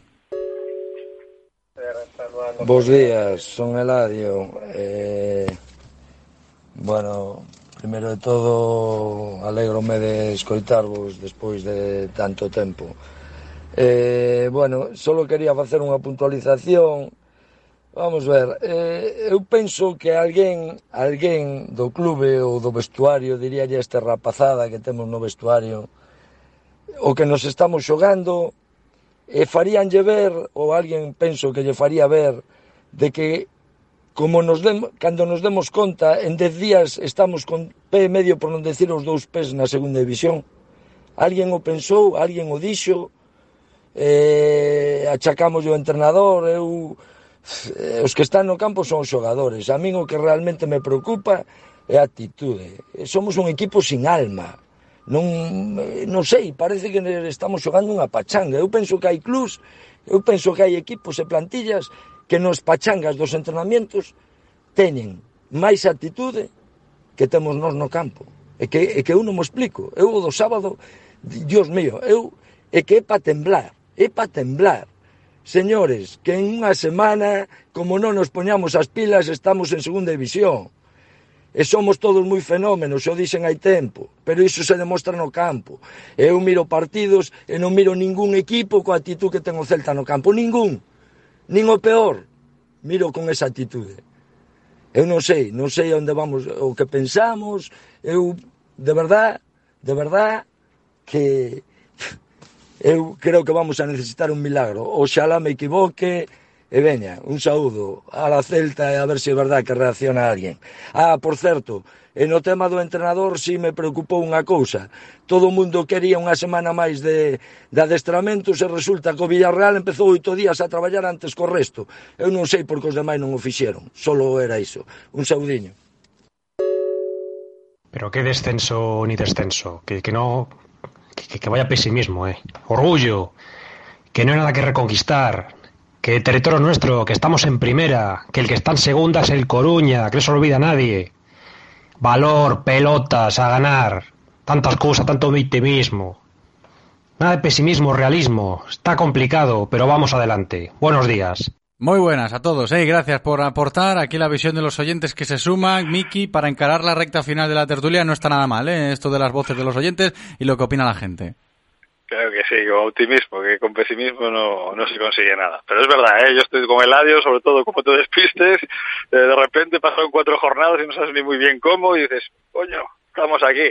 Pero bueno, veamos, veamos lo que pasa, eh, veamos cómo se juega mañana. Y pero es que es lógico y que la gente también esté un poco así, ¿no? Sí, sí, sí, sí hombre, yo, la, la, el partido del otro día es eso, o sea, no sé, es como cuando nosotros jugamos contra el Vilalonga o el Choco, sin sin ofender a, a Comis y, y a su equipo, eh, un partido pretemporada que sabes que acabaron once uno, ¿no? Y esa sensación de superioridad, de, de que voy a atacar todo el rato, posesión, y es normal que la gente esté preocupada, esté preocupada porque porque fue así, esa sensación de la primera parte fue fue algo que no estamos acostumbrados a ver, por suerte, por suerte, y, y que no es, ya no solo nosotros, es muy difícil ver esa, esos saltos de nivel entre equipos de la misma categoría, ¿no? Sí, a ver. Eh, dominio total y ap- apabullante de no salir prácticamente del área. Estoy muy de acuerdo con eso y, y al final llegas a esa conclusión que eh, no somos nosotros aquí que nos inventamos lo de la preocupación y la alarma para rellenar minutos de radio, ni mucho menos, que la opinión pública está ahí, Álvaro. Sí, claro que está ahí. O sea, está ahí desde el momento en el que el Celta, cada temporada que pasa, pues estamos viendo que en vez de ir para arriba, se sienta en estas posiciones o... O sigue, la preocupación está ya no solo por la situación actual, sino por la situación coyuntural. Al final es que todo el mundo lo que quiere es dormir a diez puntos del descenso mejor que a nueve. Nos pongamos como, como nos pongamos y sea del equipo que sea. Tú también, si hablas hoy con un aficionado del Español, te dirá que prefiere tener la salvación a un punto que tenerla a tres. Entonces, es... evidentemente hay urgencia, hay urgencia además por parte de todo el mundo, pues por lo que decía al final eh, Miki antes. Eh, parece que es todo de, bueno, de mentira cómo está volviendo, pero las consecuencias de descender a segunda división no son mentira. No son mentira por pérdida de jugadores, por pérdida de dinero, por pérdida de visibilidad y por pérdida del proyecto mismo. Entonces evidentemente que hay urgencia. Uh-huh. Es que... querer hacer eh, ver lo contrario, mandar el mensaje contrario, no sé si es mentir, pero desde luego no es decir la verdad. Uh-huh. Que toca espabilar, vaya. A ver si espabila sí. Mañana el Real Club Celta. En el día de mañana, miércoles, pues aquí en el programa estaremos con nuestros compañeros de Valladolid para conocer un poquito más cómo está el rival y en la tertulia perfilaremos todo lo que conozcamos a mayores en esta previa de partido, hablando del Valladolid Celta de mañana a las siete y media. Chicos, ha sido un placer, como siempre, ¿eh? Miki Rodríguez, gracias, Miki, un abrazo. Muchas gracias y que tengan cuidado con el caimán o el cocodrilo, ¿eh? O igual hay que traerlo para Lagares. No me acordaba, eh, el cocodrilo vallisoletano. Venga. Lo llevamos para la Madroa, ya verás tú como alguno espabila. Pones al caimán en la banda, ya verás tú como alguno ya corre más. Es cierto, Miki, abrazo grande, hasta la próxima. Un abrazo. Álvaro Estevez, muchas gracias, Álvaro, un abrazo. Un abrazo. Y lo del cocodrilo creo que al final decían que es una nutria. Yo creo que es el cocodrilo, debe de andar ya por Oporto. Bueno, bueno, entre, entre una nutria y un cocodrilo hay un trecho, ¿eh? Hay un trecho. Un abrazo, Álvaro. Un abrazo, José. Chao.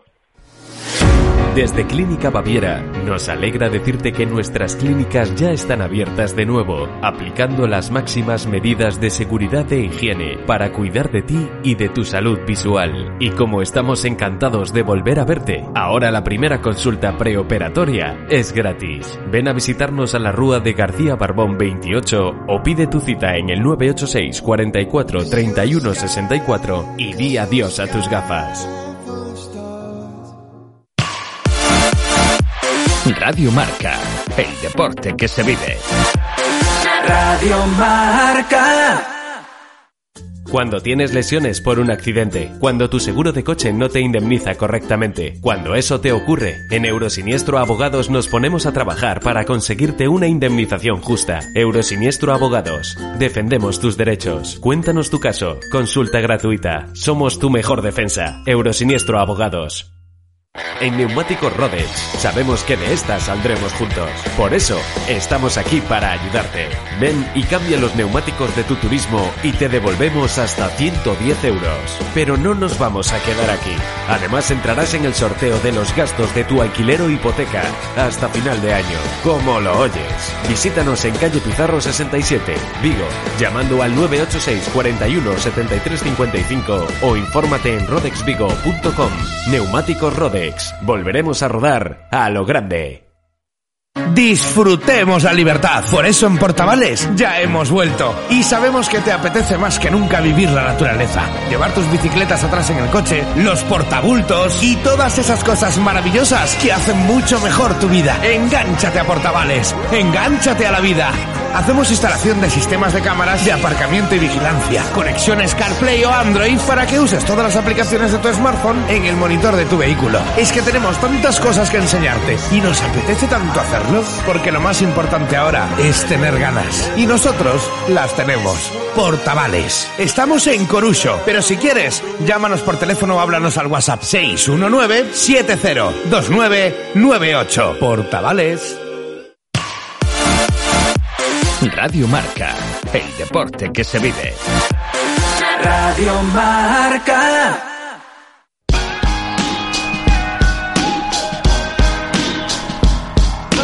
tiempo en Radio Marca Vigo para repasar la actualidad semanal del baloncesto de nuestra ciudad. Dos y cuarto de la tarde. Yo sigo dándole vueltas a lo del cocodrilo y la nutria, ¿eh? de, de antes, de Miki y de Álvaro. Pero bueno, hay que cambiar de tema, hay que avanzar en el programa, hay que hablar de baloncesto como cada martes aquí en esta sintonía. Y vamos a empezar hablando de baloncesto en silla, de la actualidad del Ibercon Sanfib. Lo vamos a hacer con su presidente porque tiene una historia que, que ha estado ahí con ella estos últimos días interesante para contar. Chechu Beiro, presidente, ¿qué tal? ¿Qué tal, José? Buenos días. Muy buenas. ¿Ya has podido descansar un poco o no? Un poquito, sí. Bueno, desgraciadamente en estos tres meses ya hemos descansado más de lo que nos gustaría.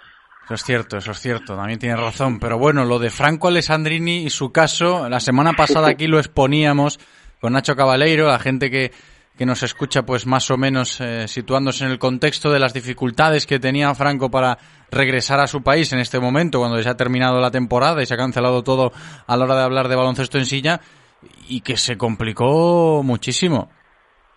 Todo, sí, la verdad que con él desgraciadamente se nos complicó todo desde el desde el principio, ¿no? Porque cuando bueno, cuando en España se entramos en el en el estado de alarma, pues lo bueno, la primera reacción fue esperar unos días a ver si se iba a retomar la liga o no. Ahí la federación, pues bueno, sí que es cierto que se retrasó un poquito en, en tomar esa medida, sobre dos, tres semanas, pero bueno, en el momento que supimos que no íbamos a, a retomar, lo quisimos enviar a Argentina y ya, ya era tarde, ¿no? Pues las, en Argentina cerraron las fronteras eh, y no dejaron retornar ni a los ni a los nacionales, ni a, ni a los propios argentinos y...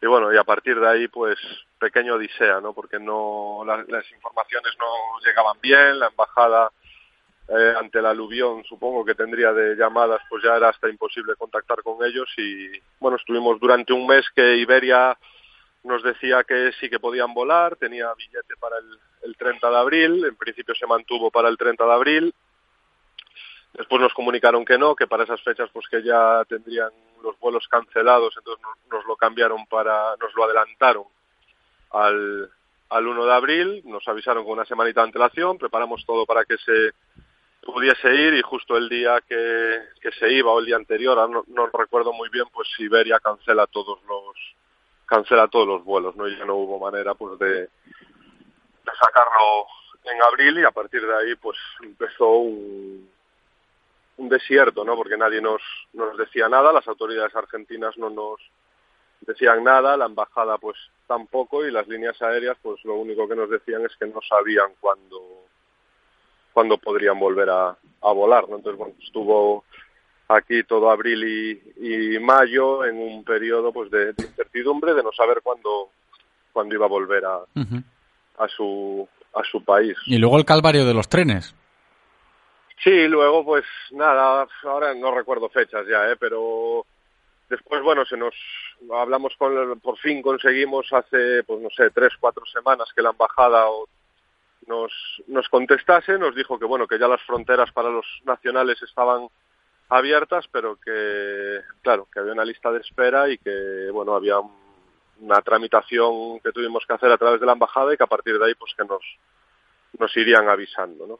La verdad que bueno, ahí sí que la a partir de ahí sí que la comunicación con la embajada fue fluida y y bueno, pues nada, estuvimos esperando una semanita, nos llamaron, nos dieron el fecha a través de Europa para para poder volver porque Europa tenía un vuelo semanal los miércoles Madrid Buenos Aires y bueno, ahí pues la verdad que contentos, ¿no? Dijimos, bueno, pues por fin lo lo podemos sacar, no había vuelos Vigo-Madrid, o sea, lo, lo lógico era era el tren, ¿no? Teníamos todo organizado para, para irse en tren y desgraciadamente pues fue el, el accidente del Alvia que justo corta la, la línea Madrid o Galicia Galicia-Madrid. Vaya ¿no? cúmulo, vaya cúmulo de, de todo infortunios. Fue, ¿eh? Sí, todo, aparte fue justo el día ante, el accidente fue justo el día anterior que él se tenía que ir.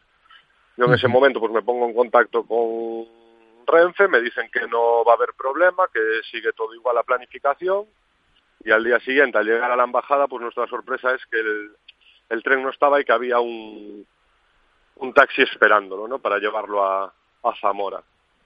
Uh-huh. Entonces, y tú bueno, has estado con él, ¿no? Ahí, todo el rato, en ese último viaje has ido con él y yo creo que es la parte un poco que más, eh, pues, eh, te honra como presidente de un club, que la gente también valore el esfuerzo que hay detrás de la presidencia, Chechu, que, que el viaje, el tute, hablando mal y pronto, también te lo has pegado. Me pegué dos, ¿no? Porque ese, ese miércoles que se iba, pues al final se quedó tirado en Zamora y me tuve que ir a las ocho de la tarde a, Fíjate. a recogerlo a Zamora, porque el taxi lo llevó hasta Zamora, porque supuestamente salía el tren Zamora-Madrid. Eh, el tren al final, pues no sé, otro problema, una avería, no sé qué rollo hubo. Que, ¿y fuiste tú allí personalmente? Que me tuve que ir a Zamora personalmente, salí de Vigo, pues eso, a las seis y media, siete de la tarde, recogerme en Zamora y, y venirnos de vuelta, ¿no? Y al miércoles siguiente, pues previendo que iba a pasar lo mismo, porque Renfe la única opción que nos daba era la misma, el llevarlo en taxi a Zamora y el tren Zamora-Madrid, pues al final decidí cogerlo y directamente llevarlo en coche a Madrid y, y dejarlo allí en, en la T cuatro. Pues fíjate, al final, presidente, taxista y de todo, ¿no? Por, por el jugador, por Franco Alessandrini, que, bueno, me imagino que ya estará descansando en su país, ¿no? Sí, llegó, llegó... todo bien, el vuelo pues salió bien, todo según lo previsto, llegó a Buenos Aires, él vive en Santa Fe, pues aún le tocó otro tramito de seis horas en coche, pero bueno, ya está desde el jueves pasado, felizmente en casa con la familia, todo bien, así que todos contentos después claro. de esta odisea. Yo, que yo digo, para un presidente de club, oye, hay muchas cosas, muchas gestiones, ¿no? Que si papeleo, que si patrocinios, que tal... Con esto, en los libros de, de texto, en la teoría de, de la asignatura de presidente de club, esto no sale. No, bueno, no sale, pero hay que hay que hacerlo, ¿no? O sea, al final, pues también nos cogió una época complicada, donde no podíamos desplazarnos y demás, pues antes de, de enviar a alguien y meterlo en problema por todos los controles que había en carretera, pues decido ir yo, ¿no? Bueno, al final no vas a meter a nadie en el fregado, pues eh, prefiero ir yo y, bueno, pues primero, pues por conciencia, segundo, porque joder, el jugador se lo se lo merece y, y tercero, porque bueno, estamos en una situación que tampoco es para meter a nadie en un fregado, ¿no? No, está claro, está claro, es eh, muy de valorar eh, el hecho de que Chechu como presidente estuviese ahí al lado de Franco Alessandrini en esta odisea tan tan llamativa.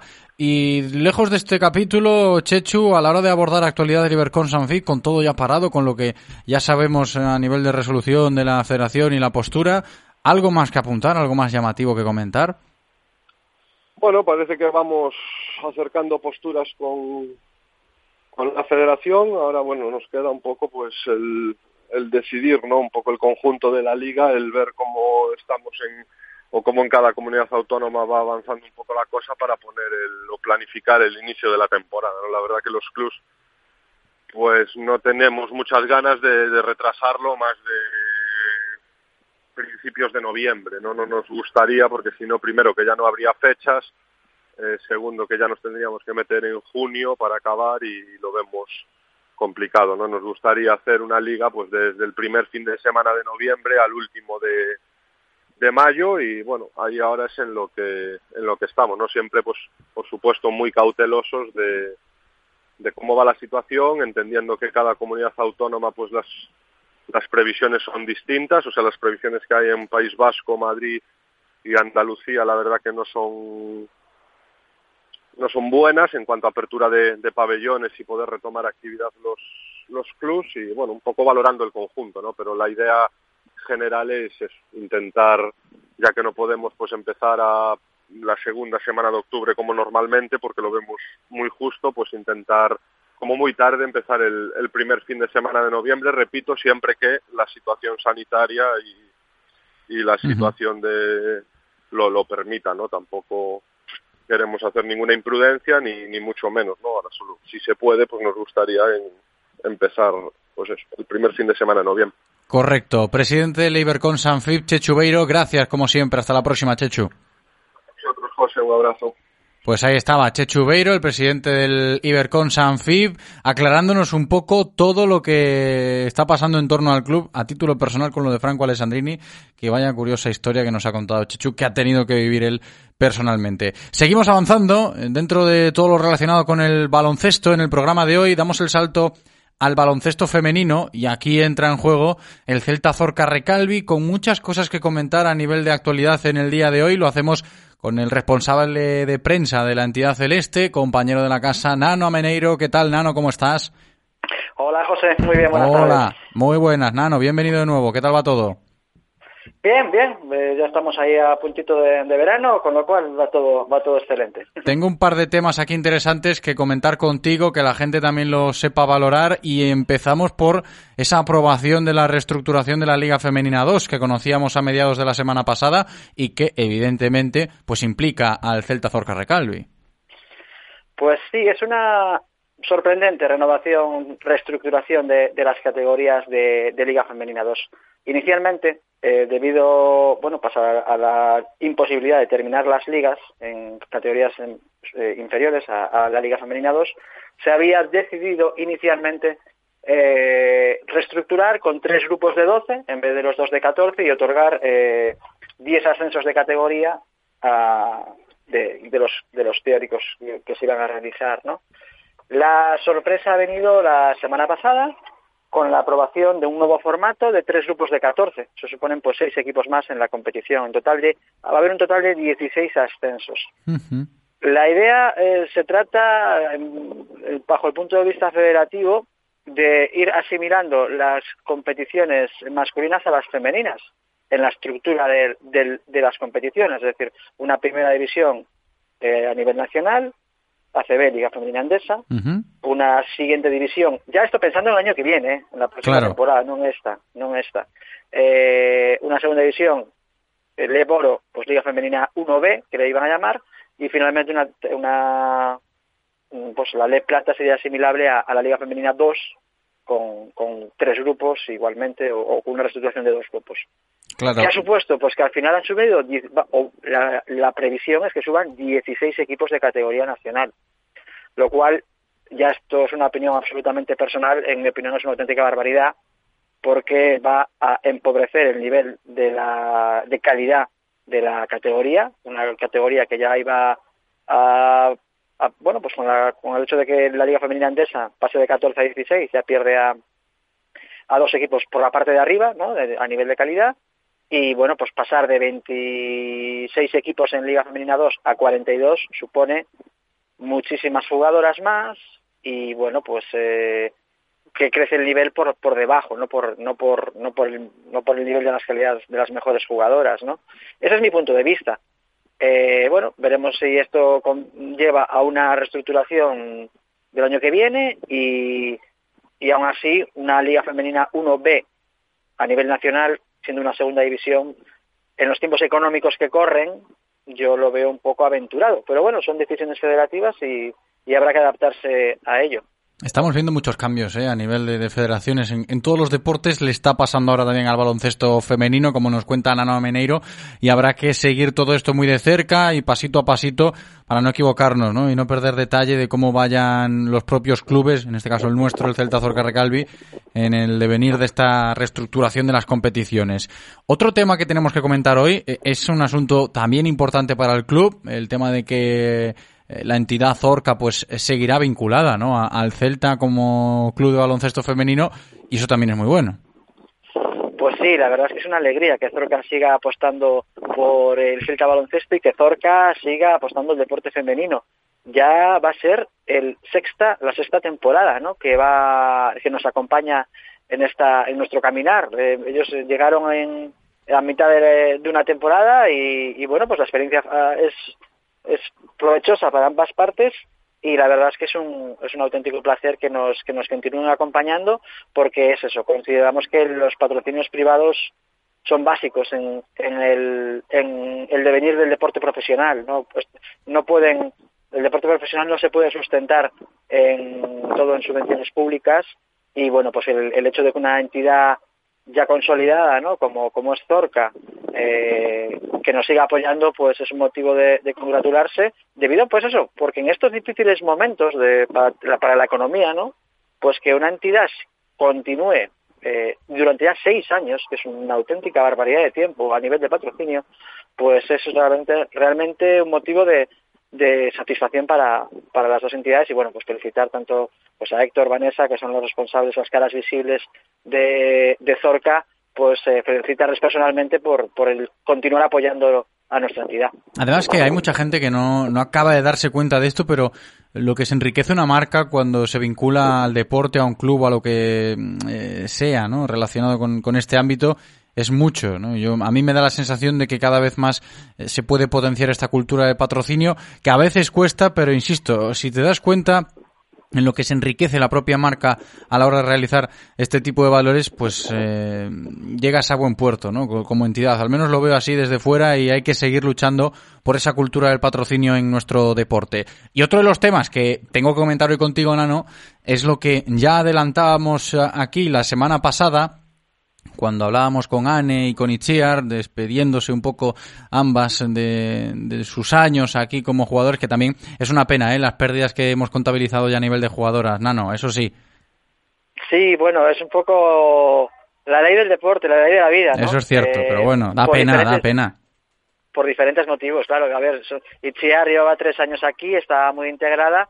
Eh, en el aspecto deportivo, pues... Eh, bueno, como decía ella misma en la entrevista, pues que tiene treinta y cuatro años, que, que, que todo pasa, ¿no?, y que, y que tiene que seguir mirando el, el futuro por sí misma. Y en el caso de Ane, pues evidentemente, Ane con veintidós años, eh, después de cuatro años con nosotros en Liga Femenina dos, eh, ya después de la fase de Valencia estaba eh, tirando esa, ese muro de la Liga Femenina, estuvo a punto de derribarlo para subirlo con nosotros. Pero yo creo que, bueno, esperemos a ver a dónde, a dónde anuncia, ¿no?, finalmente dónde va a fichar, uh-huh. Pero realmente Ane tiene un futuro espléndido en Liga Femenina Endesa, ¿no? Seguro. Es una jugadora con calidad y nivel para jugar en Liga Femenina Endesa. Uh-huh. Entonces, bueno, pues sobre todo felicitarnos, porque eso, cuando ves que las jugadoras, pues mira, como Raquel Carrera, que ha estado con nosotros cuatro años, sí. Y que ves que progresa, ves que crecen, ves que le han dado premios, María Araujo, que, eh, pues eso, en la votación de mejor jugadora joven de la Liga Femenina Endesa, entre Paula Ginzo, María Araujo y Raquel Carreras, pues que haya dos jugadoras que hayan jugado con nosotros y que, aunque ya no estén por, por las circunstancias, hayan sido premiadas, pues es un motivo de satisfacción, ¿no, José? Y, tanto. Y al final, pues es como hay que mirarlo, ¿no? Que ojalá nosotros logremos dar ese paso a Liga Endesa para poder eh, finalmente continuar ese crecimiento en casa. Pero mientras tanto, pues mira, felicitarla, sobre todo a Ane, a Ane esperemos que, que le vaya muy bien donde fiche, porque seguro que con la capacidad de trabajo que tiene y la ilusión que, que, que manifiesta, eh, tiene el éxito garantizado. Seguro, seguro. Pero la semana pasada no, no escuchamos solo a Ane y a Itziar en sus despedidas, sino también al nuevo fichaje, que lanzó ese mensaje desde Rusia, ¿lo recordáis? Hablamos de Marita Davidova, la jugadora que ha fichado por el Celta Zorca Recalvi para esta próxima temporada, que lanzaba aquel mensaje que escuchábamos la semana pasada y que tú mismo escribes sobre ella para darla a conocer a la gente en la página web de, del club, titulando eso de kilómetros, inquietudes y crecimiento. ¿Pinta bien el fichaje de Marita? Pinta muy bien, José, porque bueno, eh, es curioso, tiene veintiséis años y ha estado jugando en cuatro continentes distintos. Ha tenido una experiencia en Ecuador, ha tenido experiencias en Nueva Zelanda. Eh, es una jugadora con muchas inquietudes, ¿no? Y a nivel deportivo es una jugadora que ya ha demostrado en Liga Femenina dos que puede ser una referente en el juego interior de los equipos en los que ha estado. Tiene eh, también experiencia en Liga Femenina uno y yo creo que viene a... a ocupar un puesto muy importante en, en esa pintura celeste, ¿no? En, la, en el puesto de cinco, en el que pueda, pues, aventur- nos podemos aventurar a que podría estar cercano a esos dígitos, a esos dobles dígitos, diez diez, de doce diez, como números esperados, con una interesante capacidad reboteadora. Y bueno, veremos cómo también se va complementando el juego interior, que por ahora está formado por Davidova y, recordemos, eh, las dos viguesas, Ángela Coello y Noa Comensaña, la junior, en el que seguro que aprenderán muchísimo de ella, sobre, sobre todo en el caso de Noa, que todavía está en fase junior de formación, porque tiene mucha experiencia ya, con veintiséis años, cuatro continentes, eh, dos años también jugando en Rusia, pues eh, va a aportar mucho y bueno, pues esperemos que sus éxitos sean también los nuestros. Seguro que sí. Nano, gracias por atendernos, como siempre, un abrazo, hasta la próxima. Me vas a permitir que me anticipe y me les felicite a tu próxima entrevista a Sergio González por el ascenso de Seis do Nadal a, a Nacional. Bueno, venga, pues ahí ya te has adelantado y queda claro porque va a ser lo próximo. Nano, se lo transmito. Un abrazo. Un abrazo, José.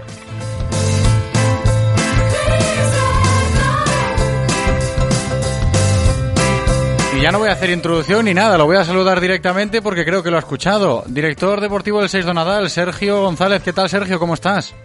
¿Qué tal, José? Buenas tardes. Muy buenas. Has escuchado a Nano Ameneiro, ¿no?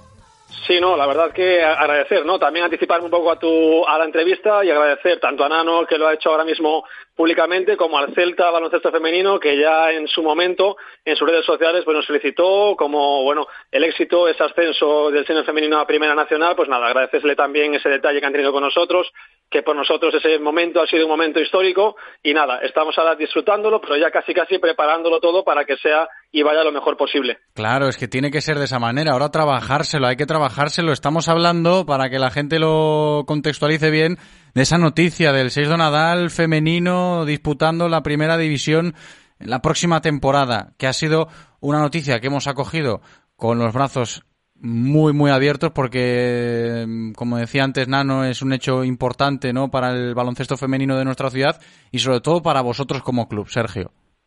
Sí, efectivamente, ¿no? La verdad que la temporada de este equipo, concretamente del senior femenino del Forbes Seis do Nadal, iba bastante bien encaminada, justo antes de, bueno, del tema del coronavirus que paralizó un poco todas las competiciones.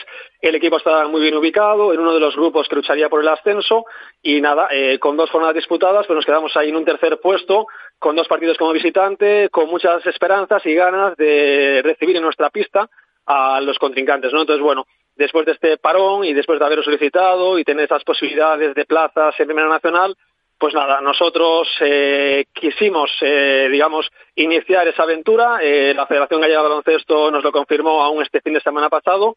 Y nada, ahora muy contentos porque para nosotros, aparte de ser un éxito y ser una, digamos, una participación histórica, ¿no?, de nuestro senior femenino en lo que es la Primera División Nacional, Grupo Norte, eh, a nivel competición, pues la verdad que es la primera vez que lo vamos a a intentar y yo creo y espero, con la ilusión de todo el club, que vaya lo mejor posible. Es que es cierto, estamos hablando de que va a ser la primera ocasión en la historia del Seis do Nadal en la que el equipo femenino senior pues dispute una temporada en la categoría de ámbito nacional, en esta Primera División Nacional Grupo Norte.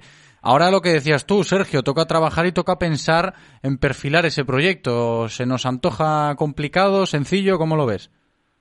Pues mira, estamos justamente en eso, ¿no? Eh, ahora ya con los pies en la tierra, siendo conscientes de un poco eh, el ámbito en el que vamos a competir y los equipos en los que vamos a un poco a enfrentarnos, pues un poco la línea eh, va a ser una línea continuista, ¿eh? Queremos continuar con el bloque que teníamos, que ya han hecho un gran trabajo, tanto entrenadores como jugadoras, eh, y bueno, buscar los refuerzos necesarios, pero un poco con la misma idea que teníamos. Ya te digo, ya te comentaba antes, la temporada de este año fue muy bien. Eh, y la idea es mantenerlo, seguir trabajando y ahora ya, lógicamente, con esas, digamos, esos ingredientes de ilusión, de ambición.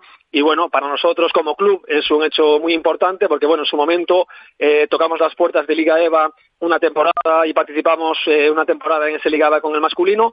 Y bueno, ahora para nosotros también nos llena de, bueno, de esa, de esa alegría y de ese, digamos, eh, digamos, confirmar que el trabajo se va haciendo bien, que se va haciendo paso a paso, sin prisa, y que los resultados, tarde o temprano, como es esta ocasión, pues acaban llegando. Y tanto, ¿eh?, que llegan por la puerta grande, hablando del equipo femenino del Seis do Nadal. Sergio, ¿y en la desescalada particular del club, ahora con todo parado, cómo está siendo? Pues mira, justamente estaba parado hasta hoy, porque hoy vamos a intentar eh, iniciar una actividad que son unas jornadas Ajá. de tecnificación post-COVID. Eh, bueno, después de haber eh, bueno, solicitado esta posibilidad, el colegio y la Junta nos ha permitido, pues digamos, reanudar de alguna manera, generar una actividad ya casi ahí en, en, iniciando el verano, las vacaciones de verano, donde poder Eh, eh, empezar a andar, ¿no? Como de alguna manera reanudar, aunque ya estamos a final de temporada, con lo cual podemos hablar de una actividad complementaria, pero que la gente se mueva, ¿no? Por ahora con grupos muy reducidos, con muchas medidas de seguridad, pero bueno, de alguna manera, digamos que la actividad presencial vuelve a ser nada, ¿no? Que hemos tenido una cantidad de actividades virtuales, pero ahora, hoy mismo, eh, justamente hoy, ahora en, en un par de horitas, comenzamos con unas jornadas post-COVID, de tecnificación y de vuelta a esa práctica del baloncesto. Oye, pues es muy bueno escucharlo, ¿eh? Es muy bueno escucharlo, que poco a poco se pueda volver a la normalidad, también hablando de baloncesto en nuestra ciudad. Sergio González, del Seis do Nadal, muchas gracias y enhorabuena, ¿eh? Seguiremos en contacto, un abrazo. Gracias, José, un abrazo, hasta luego. Consejos publicitarios y a la vuelta encaramos la recta final del programa. Radio Marca, el deporte que se vive. Radio Marca. Si pensamos en automóviles, hay fechas que marcan un antes y un después. mil novecientos nueve, nace Audi. mil novecientos dieciséis, nace B M W. mil novecientos veintiséis, nace Mercedes-Benz. mil novecientos ochenta y dos, nace Autos Rosas. Llegamos con la intención de ofrecerte la mejor experiencia automovilística con una amplia selección de marcas premium para que vivas y sientas la conducción. Autos Rosas, por un dos mil veinte en el que seguiremos apoyando al deporte vigués. Autos Rosas, disfruta conduciendo. Desde Clínica Baviera, nos alegra decirte que nuestras clínicas ya están abiertas de nuevo, aplicando las máximas medidas de seguridad e higiene para cuidar de ti y de tu salud visual. Y como estamos encantados de volver a verte, ahora la primera consulta preoperatoria es gratis. Ven a visitarnos a la Rúa de García Barbón veintiocho o pide tu cita en el nueve ocho seis, cuatro cuatro, tres uno seis cuatro y di adiós a tus gafas. Esto no es un anuncio de Hyundai, por eso no oirás nada sobre ningún coche. Esto es un compromiso, el compromiso Hyundai.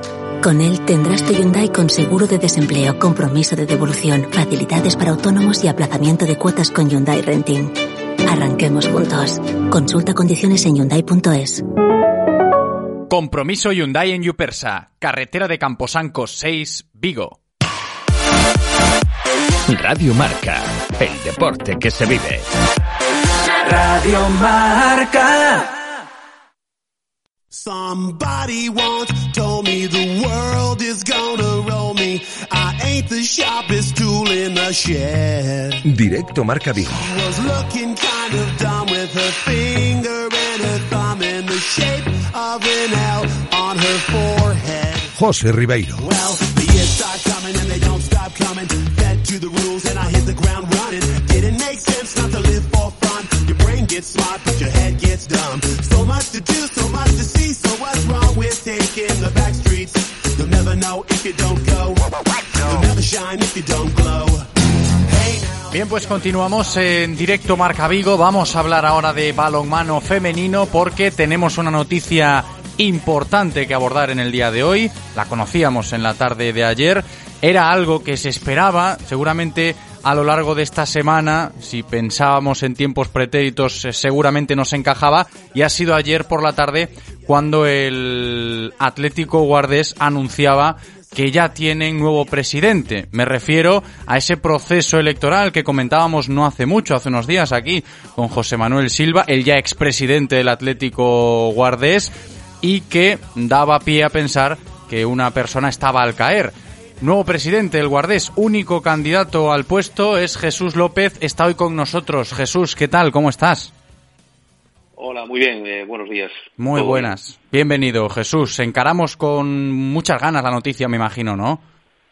Sí, sí, con muchas ganas de, de dar este paso al frente y, bueno, por darle una continuidad al proyecto que había, pues, bueno, eh, necesito... Eh, necesito estar ahí para que este sueño tan importante no, no, no se acabe. Claro, enseguida te voy a comentar un poco para que nos eh, podamos eh, hacer a la idea, Jesús, de lo que hay en mente, de cómo será ese nuevo proyecto con Jesús López al frente del Atlético Guardés, pero para que la gente conozca un poquito mejor tu figura como nuevo presidente del Atlético Guardés, hay que aclarar que llevas ya muchos años, ¿no?, ligado a la entidad. Sí, sí, yo llevo ya siete años. Eh, por, por problemas eh, personales, eh, este último año no pude estar, pero bueno, siempre he estado en contacto con ellos y no me he apartado del club, pero bueno, desde otro punto de vista. Y es, llevo siete años eh, de tesorero de este club. Uh-huh. Eh, viviste muy de cerca, entiendo yo, lógicamente, lo que pasó con esa directiva de José Manuel Silva a la cabeza cuando tuvieron que tomar esa decisión tiempo atrás, ¿no? Sí, sí, yo eh, estaba ahí al tanto y entonces, bueno, me daba mucha tristeza de que ellos ellos eh, dimitieran en, en bloque y, bueno, formaran esa junta gestora. Entonces, bueno, pues yo me daba mucha pena que todo esto se acabara y entonces, bueno, yo hablé con José Manuel y con mis ex compañeros y entonces, bueno, pues tomé esa decisión también y, bueno, eh, voy a intentar que contar con todos ellos lo máximo posible y con gente nueva, pero bueno, eh, no podemos dejar que esto se acabe, entonces claro. Pues tomamos esa decisión. Es interesante esto que dices, ¿no, Jesús? A la hora de mantener ese contacto con la antigua directiva, en este caso, no sé qué, qué te ha dicho, si has podido hablar, nos comentas que sí, con el propio José Manuel Silva, a la hora de contar con esos apoyos, que ya él mismo nos decía, ¿eh? Cuando charlábamos hace unos días con él, que dentro de lo posible iba a tratar de, de seguir apoyando a, al club.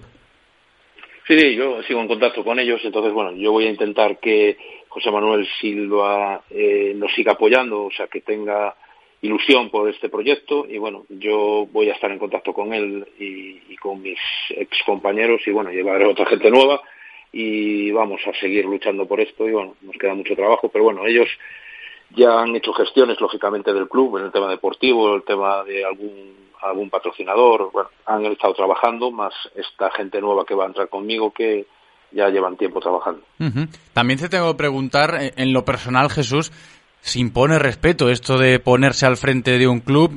Yo decía en la intro del programa, si hablamos del Atlético Guardés, a la hora de referirnos a la entidad como tal, seguramente estemos hablando de, del club más laureado en la historia reciente de la comarca viguesa, en lo que al balonmano femenino se refiere. ¿Respeto o puede más la ilusión?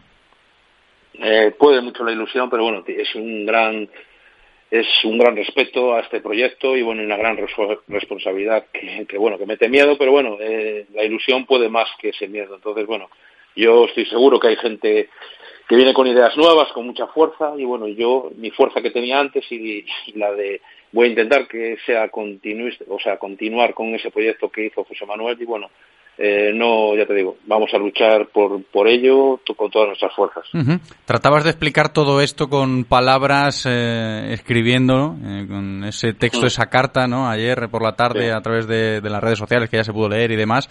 No sé si costó mucho uh-huh. escribir esa carta, Jesús.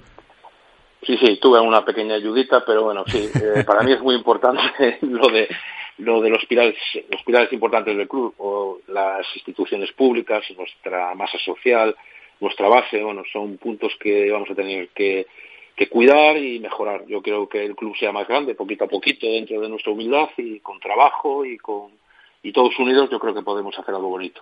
Pues esperemos que así sea, ¿eh? Nos lo ha contado el nuevo presidente del Atlético Guardés, Jesús López.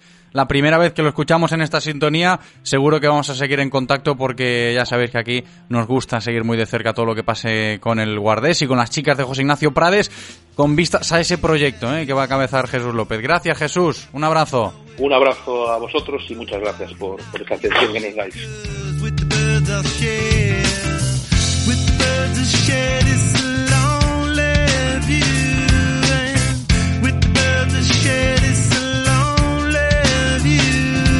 Claro que sí, la buena bienvenida, ¿eh?, a Jesús López como nuevo presidente del Club Atlético Guardés. Cambiamos de registro, vamos a volver al fútbol a lo largo de estos próximos minutos, pero al fútbol de tercera división, un fútbol de tercera división aquí en la comarca viguesa que podríamos decir que está en auge a nivel de clubes que tenemos que contabilizar. El que se suma a esta lista es el Atios, un clásico de, del fútbol comarcal vigués, ahí en Porriño, que va a tener pues eh, la fortuna y el reto también de afrontar un proyecto en tercera división la próxima temporada, tal y como ha terminado esta presente campaña en todas las ligas, en este caso en la preferente. Estamos con el presidente de Atios, con José Cebreiro. ¿Qué tal? ¿Cómo estás?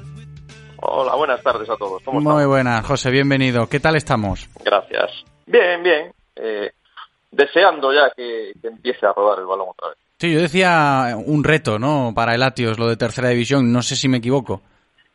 Sí, la verdad es que, bueno, es, somos debutantes porque nunca nunca habíamos nunca habíamos estado en esta categoría y, y obviamente para para una parroquia como como es la de la de Atios, pues eh, estar en una categoría como la tercera división que que es que es preciosa, una categoría ya nacional, pues la, la verdad para nosotros es muy bonito. Uh-huh.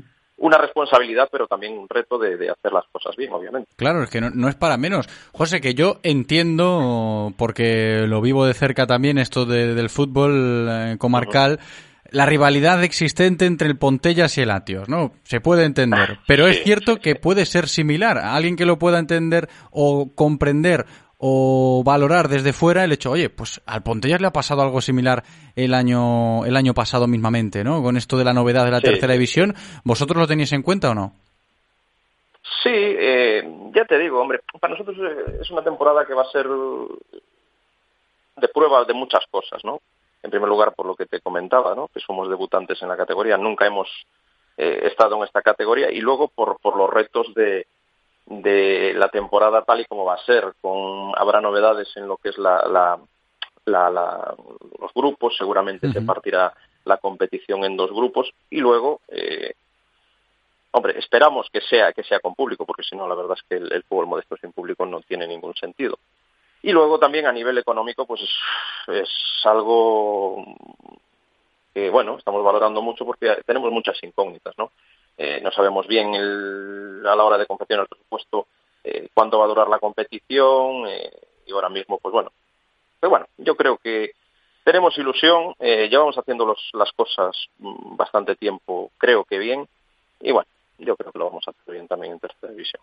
Esperemos que así sea, ¿eh? Os seguiremos la pista, pero también es un pequeño hándicap, ¿no, José? Tratar de trazar sí. un proyecto tan ilusionante en este momento, porque se puede celebrar que el Atios va a ser equipo de tercera división la próxima temporada, pero sin olvidarse de, de ese concepto de incertidumbre. Sí, la verdad es que sí, tienes toda la razón, porque ya te digo, es que tienes un montón de incógnitas que tienes que manejar a la hora de, de confeccionar una plantilla, confeccionar un presupuesto, pero bueno. Eh, al final estamos todos. ¿Qué pasa? Que bueno, nosotros tenemos el doble hándicap de, de ser debutantes en la categoría y no saber muy bien, bueno, las, las especificidades que, que tiene esta uh-huh. categoría. Pero bueno, yo te digo, eh, queremos trabajar, vamos a trabajar como hemos hecho siempre y, y bueno, yo creo que lo vamos a hacer. Ya verás. También me imagino, José, que a la hora de captar jugadores o de confeccionar ese proyecto eh, se podrá ofrecer eh, cositas interesantes, ¿no? A la hora de confeccionar plantilla o no. ¿Cómo va a cambiar esto a la hora de perfeccionar ese proyecto uh-huh. con vistas al año que viene? Bien, eh, para mí lo fundamental, llevamos con este grupo de jugadores dos años ya, la mayoría. Hay otros que llevaban tres con nosotros. Pero bueno, el, el grueso son, llevamos dos años y para nosotros es fundamental, bueno, y de hecho hoy hemos empezado a anunciar las renovaciones. Eh, renovar eh, a gran parte de la plantilla, porque una de las de las claves del éxito que hemos tenido en esta temporada que, que recién acaba de finalizar es haber mantenido el grupo, tanto el grupo técnico como el grupo eh, deportivo de los jugadores, ¿no? Uh-huh. Me imagino que también será un premio para ellos, ¿no? El hecho de que la directiva pueda realizar Eh, esos movimientos de, de renovaciones, de tratar de mantener el bloque para que esa plantilla de Latios de preferente pueda eh, tener ese momento en tercera división el año que viene. Sí, sí, efectivamente, para ellos es es una, la verdad es que es una ilusión, creo, y, y bueno, la mayoría están, están muy cómodos aquí y la verdad es que en eso tenemos tenemos mucho terreno ganado. Y bueno, eh, trataremos de, de hecho ya alguna incorporación hemos cerrado, de reforzar el equipo, pero bueno, siempre dentro de los límites del Atios, que bueno, esto no es no es un, un pozo sin fondo y somos un equipo humilde, pero bueno, eh, que nos gusta trabajar y, y que bueno, eh, ahí están los, los resultados. Claro que sí, ahí está, el Atios en tercera división, lo hemos comentado hoy con su presidente, José Cebreiro. Gracias, José, un abrazo. Gracias y buenas tardes a todos.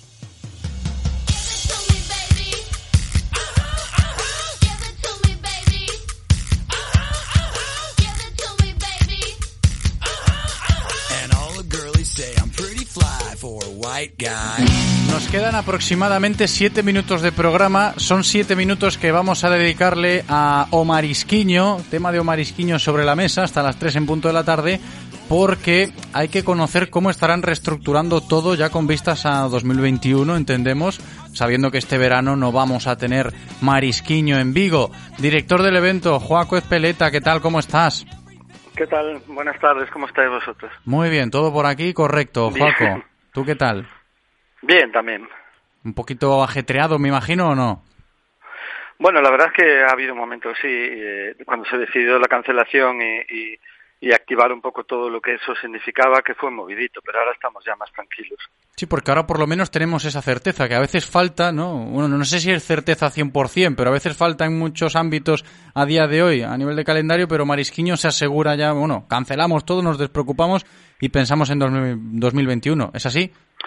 Pues más o menos, o sea, la verdad es que a mí me gusta ser realista, además de optimista, pero no tenemos garantizado que en dos mil veintiuno, si no hacemos las cosas bien, tengamos la capacidad de celebrar el festival en las condiciones en que nos gustaría, ¿no? Como lo hemos celebrado en los últimos diecinueve años. Esto significa una responsabilidad social de todo el mundo para llegar a, a ese verano en condiciones, porque si no hacemos las cosas bien, fíjate, incluso los Juegos Olímpicos están cuestionando que en dos mil veintiuno, si las cosas no van bien, lo puedan hacer. O sea, que uh-huh. no está todo ganado, la verdad. Nosotros una certeza somos a medias. Una certeza a medias. La certeza no existe al cien por ciento, exacto. Lo que pasa es que tenemos que trabajar en la dirección de que todo vaya a ir bien, evidentemente. Uh-huh. Y lo de la suspensión de este año, Omar Isquiño dos mil veinte, iba a ser especial, hay que reconocerlo, Juaco.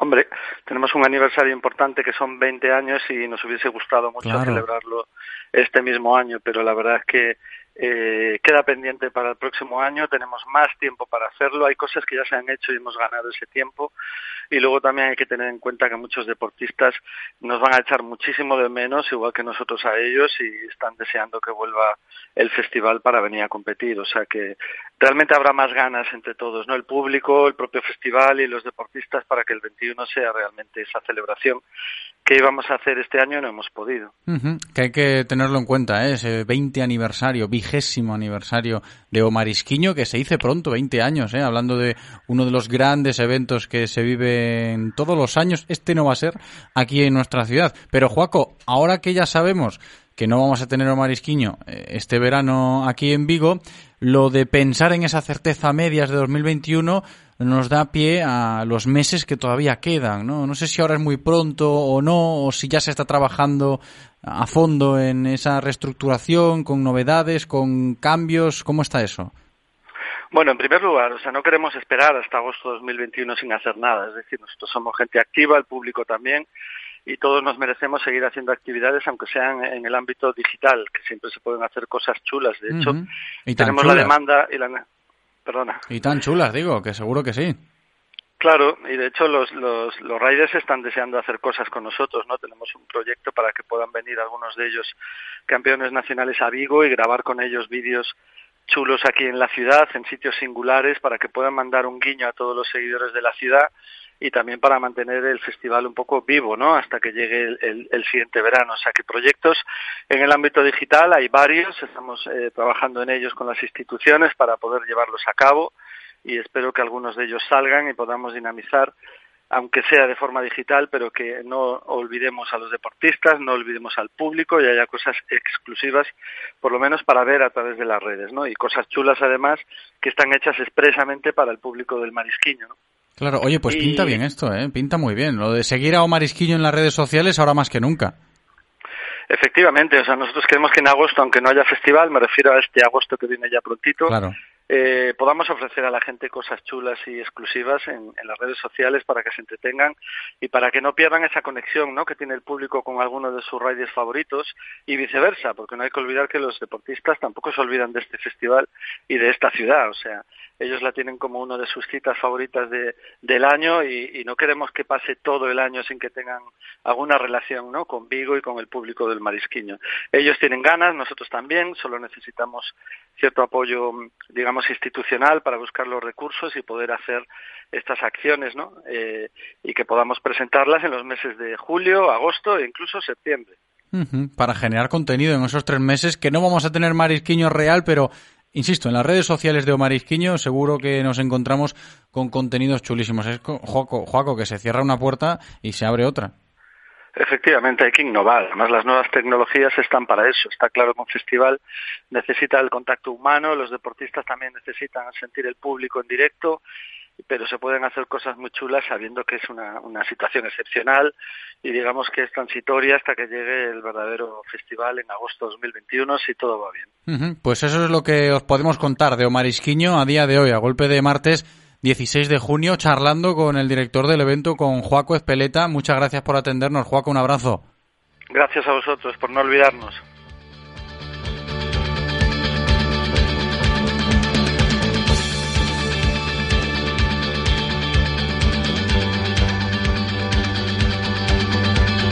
No nos vamos a olvidar de Omar Isquiño, claro que no, no se puede olvidar uno de uno de los grandes eventos a nivel deportivo y cultural que tenemos todos los años aquí en Vigo. Este año no va a ser, físicamente, y me gusta mucho escuchar lo que hemos escuchado en palabras de Juaco, ¿eh? Pero fíjate que se pueden hacer cosas, ¿eh? Cuando se cierra una puerta seguramente se abran otras, y en Omar Isquiño lo van a aprovechar así, así que el contenido que van a hacer seguro que va a ser chulísimo, y Omar Isquiño Virtual dos mil veinte seguro que lo tendremos de buena manera.